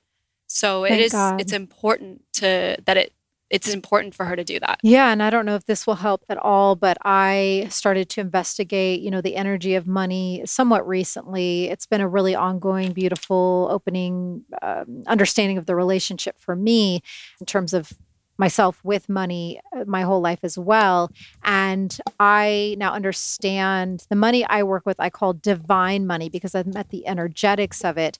And it's also you know, I've put in so much work with myself. I trust myself. I know that when large sums of money come my way, I know I have the tools and skill set to understand how to hold it and use it and work with it. And I also trust myself how to also generously give back. Like there mm. are certain causes and charities and organizations that I really believe in that I regularly give to. And I also like to support friends and family. You know, just I'm in a place of really gaining trust around the energetics and the ebb and the flow and the give and the take. And yeah, I think maybe if you start to view money as divine money and it's this currency, it's this living, breathing, moving energy and, and talking and, and trusting yourself how you will use it. Well, in currency, connects to frequency, right? The same sort of word. So money is just a it's an energy just like when you're connecting to a frequency of something. So it is something that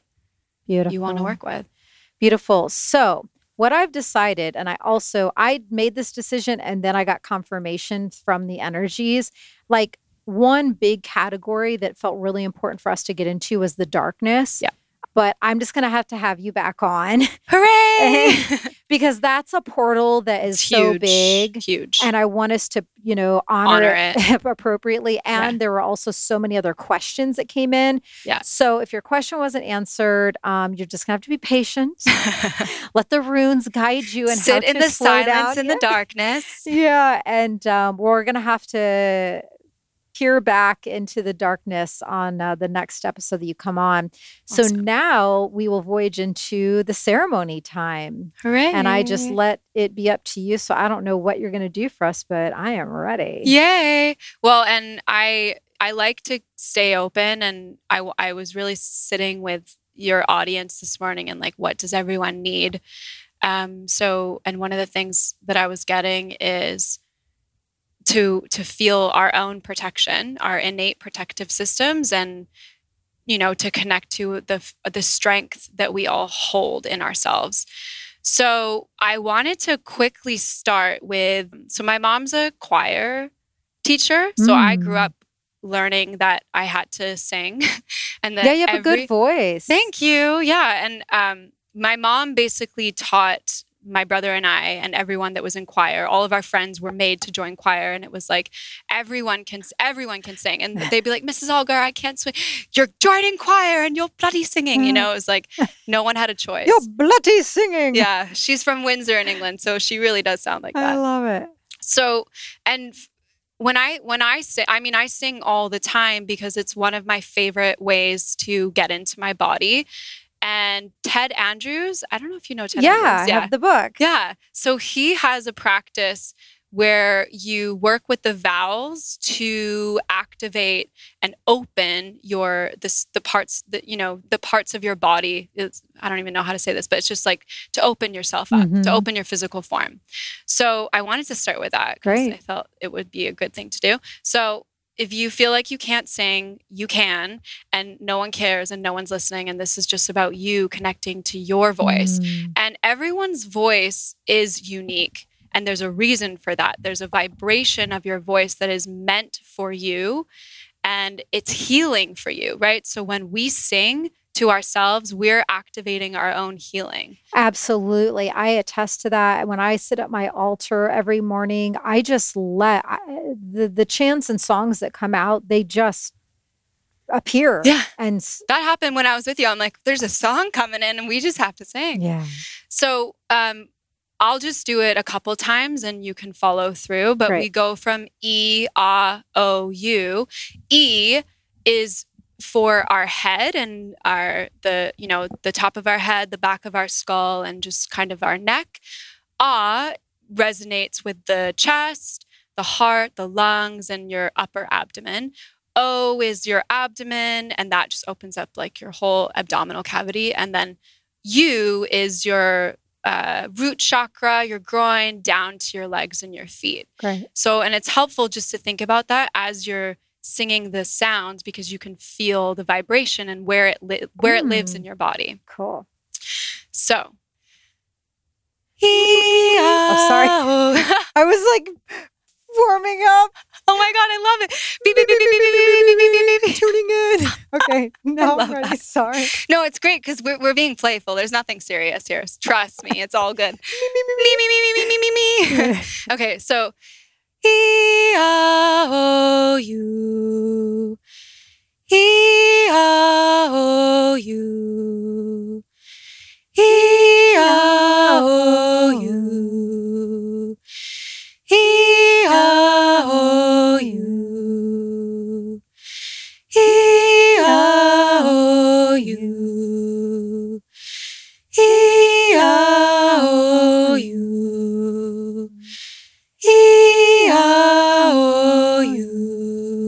Two more times. E A little slower. E you. So I just want to take us through a quick visualization, keeping your eyes closed if they're closed. If not, you're welcome to close them. Now that we're in our bodies, I want you to visualize that you are a beautiful oak tree. So, in whatever way you can visualize or imagine or connect to the energy of an oak tree, see if you can allow yourself to picture a beautiful old oak tree standing in a garden.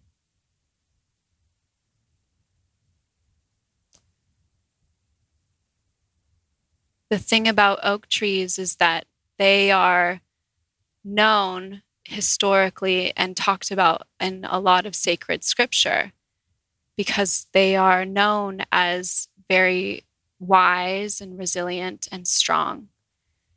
And they're some of the oldest trees that stand on our land, on the planet. So, just visualizing this beautiful oak tree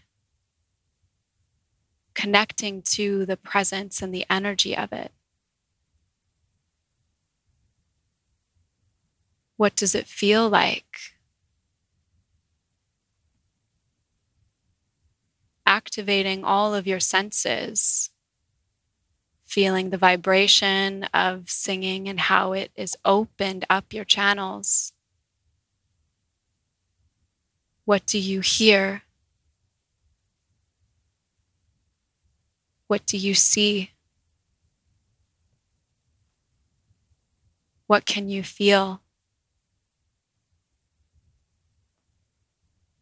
What do you know?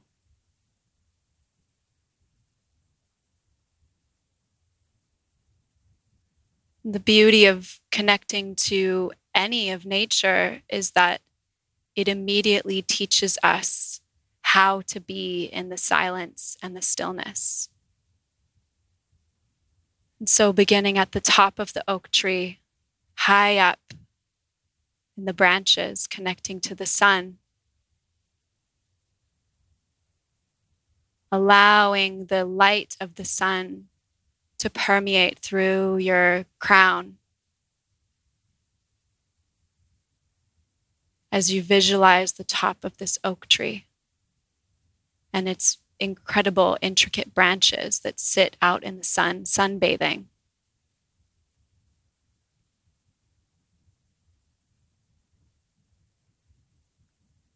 And as you begin to travel down this oak tree, connecting to her wisdom and her stories that she holds in her being. What do you notice?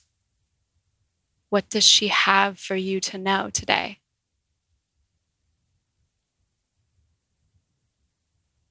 Thinking about how much this oak tree has witnessed as it stood there for hundreds of years, being who it is, providing home and shelter for other beings. Withstanding storms, hurricanes, and tornadoes. Feeling its strength in your own body.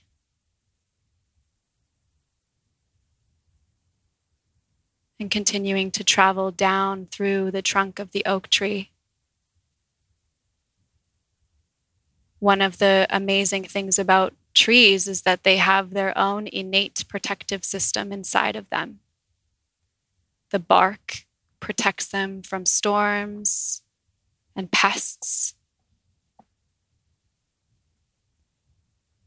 protecting its inner heartwood, feeling that within yourself, knowing that your own body and your own being has its own natural form of protection. that you don't have to do anything to activate it. It simply already is in who you are. traveling down the trunk of this oak tree into the ground, under the surface of the ground,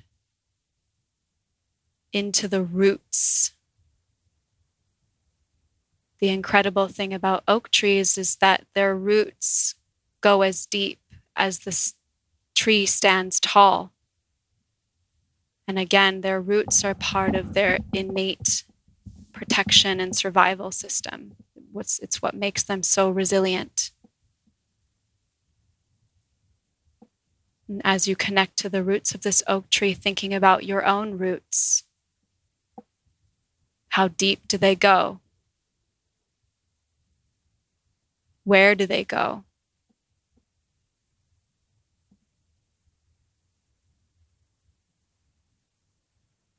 How do they feel?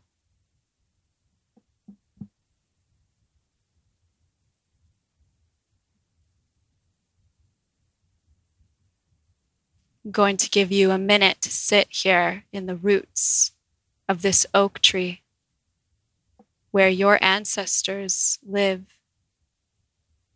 And allow yourself to just be in the stillness and the silence.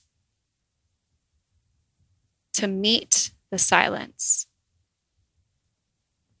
noticing how it's dark with your eyes closed, realizing that this darkness is actually a place that you go to every night when you fall asleep. Just spend a minute here and see if there's anything that your ancestors have for you today to know.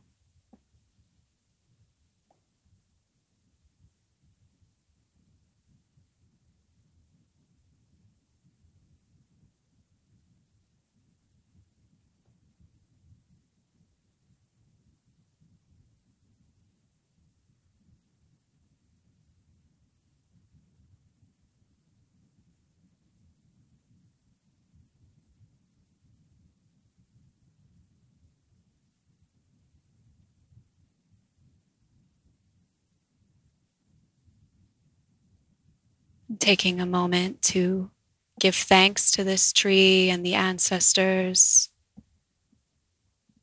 Maybe taking note of how nice and peaceful it feels in this stillness and silence. And then traveling back up the roots, following the light towards the surface, and returning to your body, and the sound of the bell.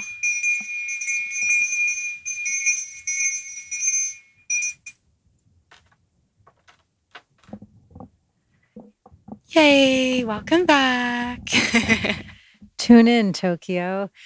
oh my gosh, that was incredible. Thank you. Yeah. Uh, I just, I love because of your embodiment and the work that you've done. You just open up such a place of um, ability to be more expansive and vulnerability with vulnerability yeah. than previously. Yeah totally. It's really great um, thank you.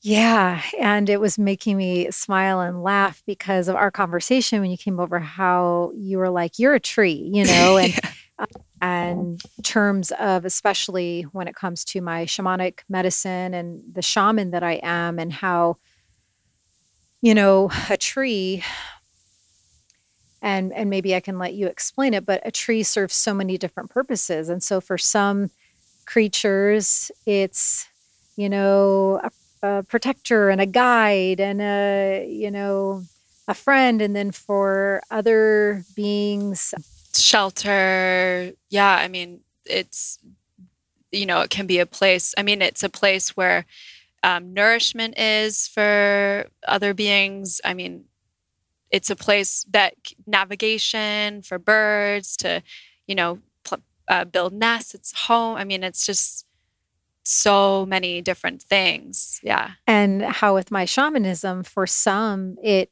really, you know, invites a lot of a lot of people in and they can feel the force that I am and they can feel the wisdom that I embody and they can feel how I am able to keep my head up and head held high and I am able to stand tall and strong because I have done so much root work. Yes. and I've gone to the root root root root root root of things and so I I have that but like a tree that is of service in all different ways there are also some who how how would you describe it? Like um the teachings they receive from my embodiment and who I am may strike them in a in a way that's not comfortable for Mhm. them and um they may not like me Well, I mean, I think it's just like how some people really like magnolia trees and some people like oak trees and some people like palm trees. It's like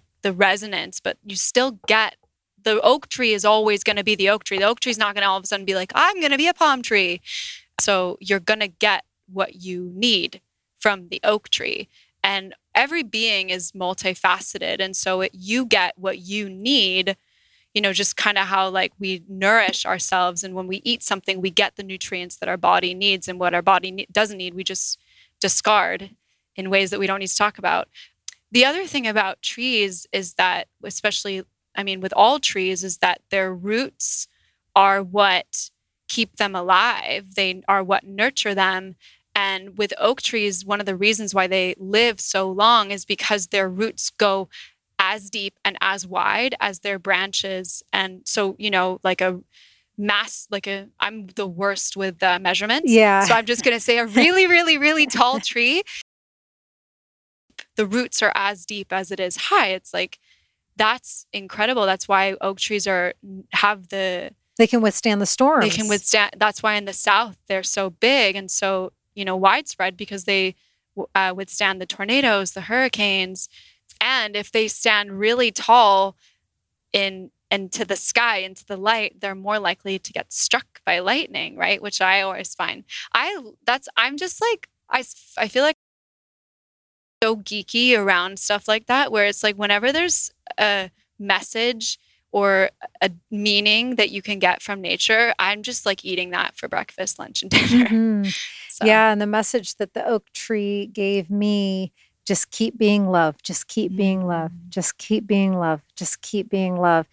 and exactly what we were describing about me as the shaman tree you know even though i know as a medicine woman some of what i transmit out um, i know it's all of service but Yeah. sometimes that being of service can be very uncomfortable when someone receives a certain medicine transmission.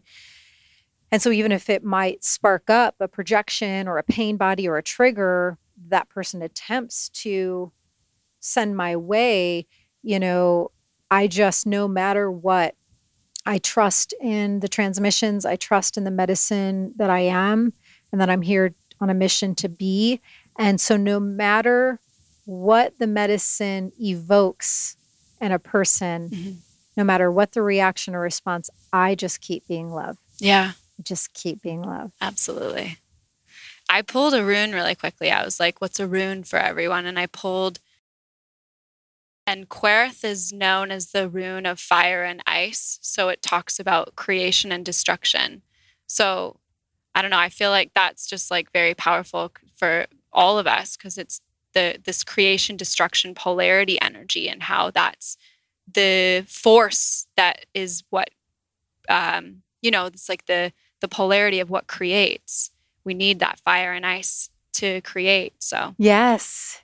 Yes. Yes. And so yeah, anytime any of the the triggery or pain body ish things, you know, attempt to get sent my way, I sit in the appreciation of duality Yeah. and of polarity and of light and dark and the, of the allness. yes So Yay. good. Oh my gosh, what a beautiful episode. Thank you so much. thank you this was so fun yeah i really enjoy it and uh, it's beautiful to work with you because it's nice to work with someone who's not planned and is literally like oh what's going on like i'm like oh great okay yeah i can chill yeah, totally. Yes, I know. I, I I really relish in the I, I think I touched on in a previous episode, you know, before my awakening, I, w- I was a radio and TV host for many years. Mm. And so to be witness now, many years post awakening, how interviews function so differently. Yeah. It was shaman me versus like right. not awakened yet me. And I so love this way because it's just, it's, yeah, More it's playful. Just, exactly. Yeah. So,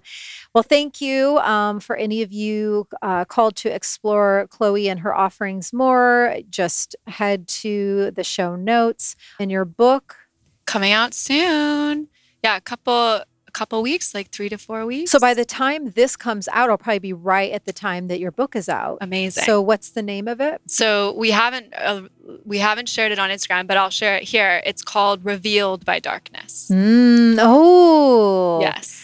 So we got the reveal of the name. Yes. Oh, that's so huge. We've revealed honor. the name and it's revealed by darkness. Revealed by darkness. And it's a psychic memoir. So it's all of all of it. Yeah, it's great. I really love your storytelling. Thank and you. I really enjoyed diving into that. I was like, oh, she's also a good writer. Oh, thank you. Yeah. So honoring all of you who joined us, who leaned into this incredible magic that we all co conjured and co created today, and honoring you, Chloe, for your dedication, all the work you've put in, all Thank the places you. have gone within yourself to be the embodied spirit that you are, and honoring me for my willingness to just keep being loved. I love it. To just keep being loved. Yay. So I will close the circle Thank with you. a few little boldings.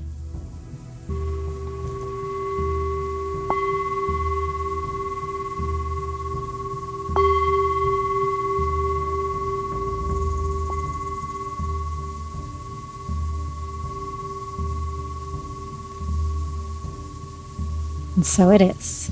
And so it is. Woo! What a powerful voyage that was. It is just my greatest honor. It brings me so much joy and activates and lights up my soul to be able to sit with these incredible, embodied, true spiritual masters and leaders from all over the world.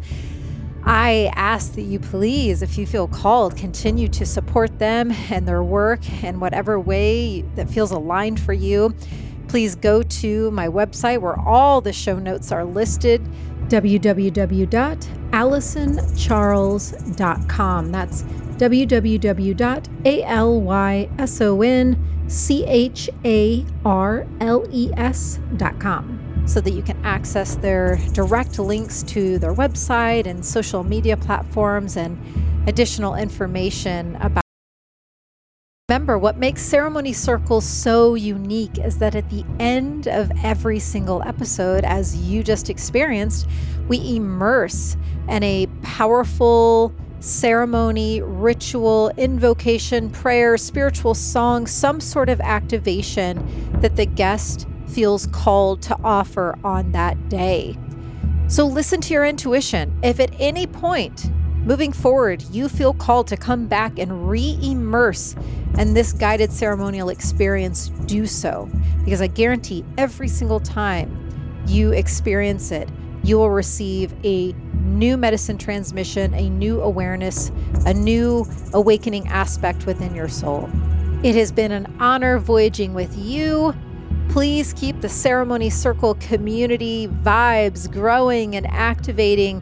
Find me on Instagram at I am Alyson Charles. And let me know how you enjoyed this episode. Let me know how you are creating your own sacred ceremony circle space. Tag those in your soul fam who are immersing in the ceremony circle episodes and experiences with you. And let's unite in the next episode coming out next week so we can continue to activate the consciousness energies of planet Earth and the universes. This podcast is for information and entertainment purposes only, and my intention is not to provide medical advice or diagnosis. You should always consult a health professional before making drastic changes to your diet or lifestyle.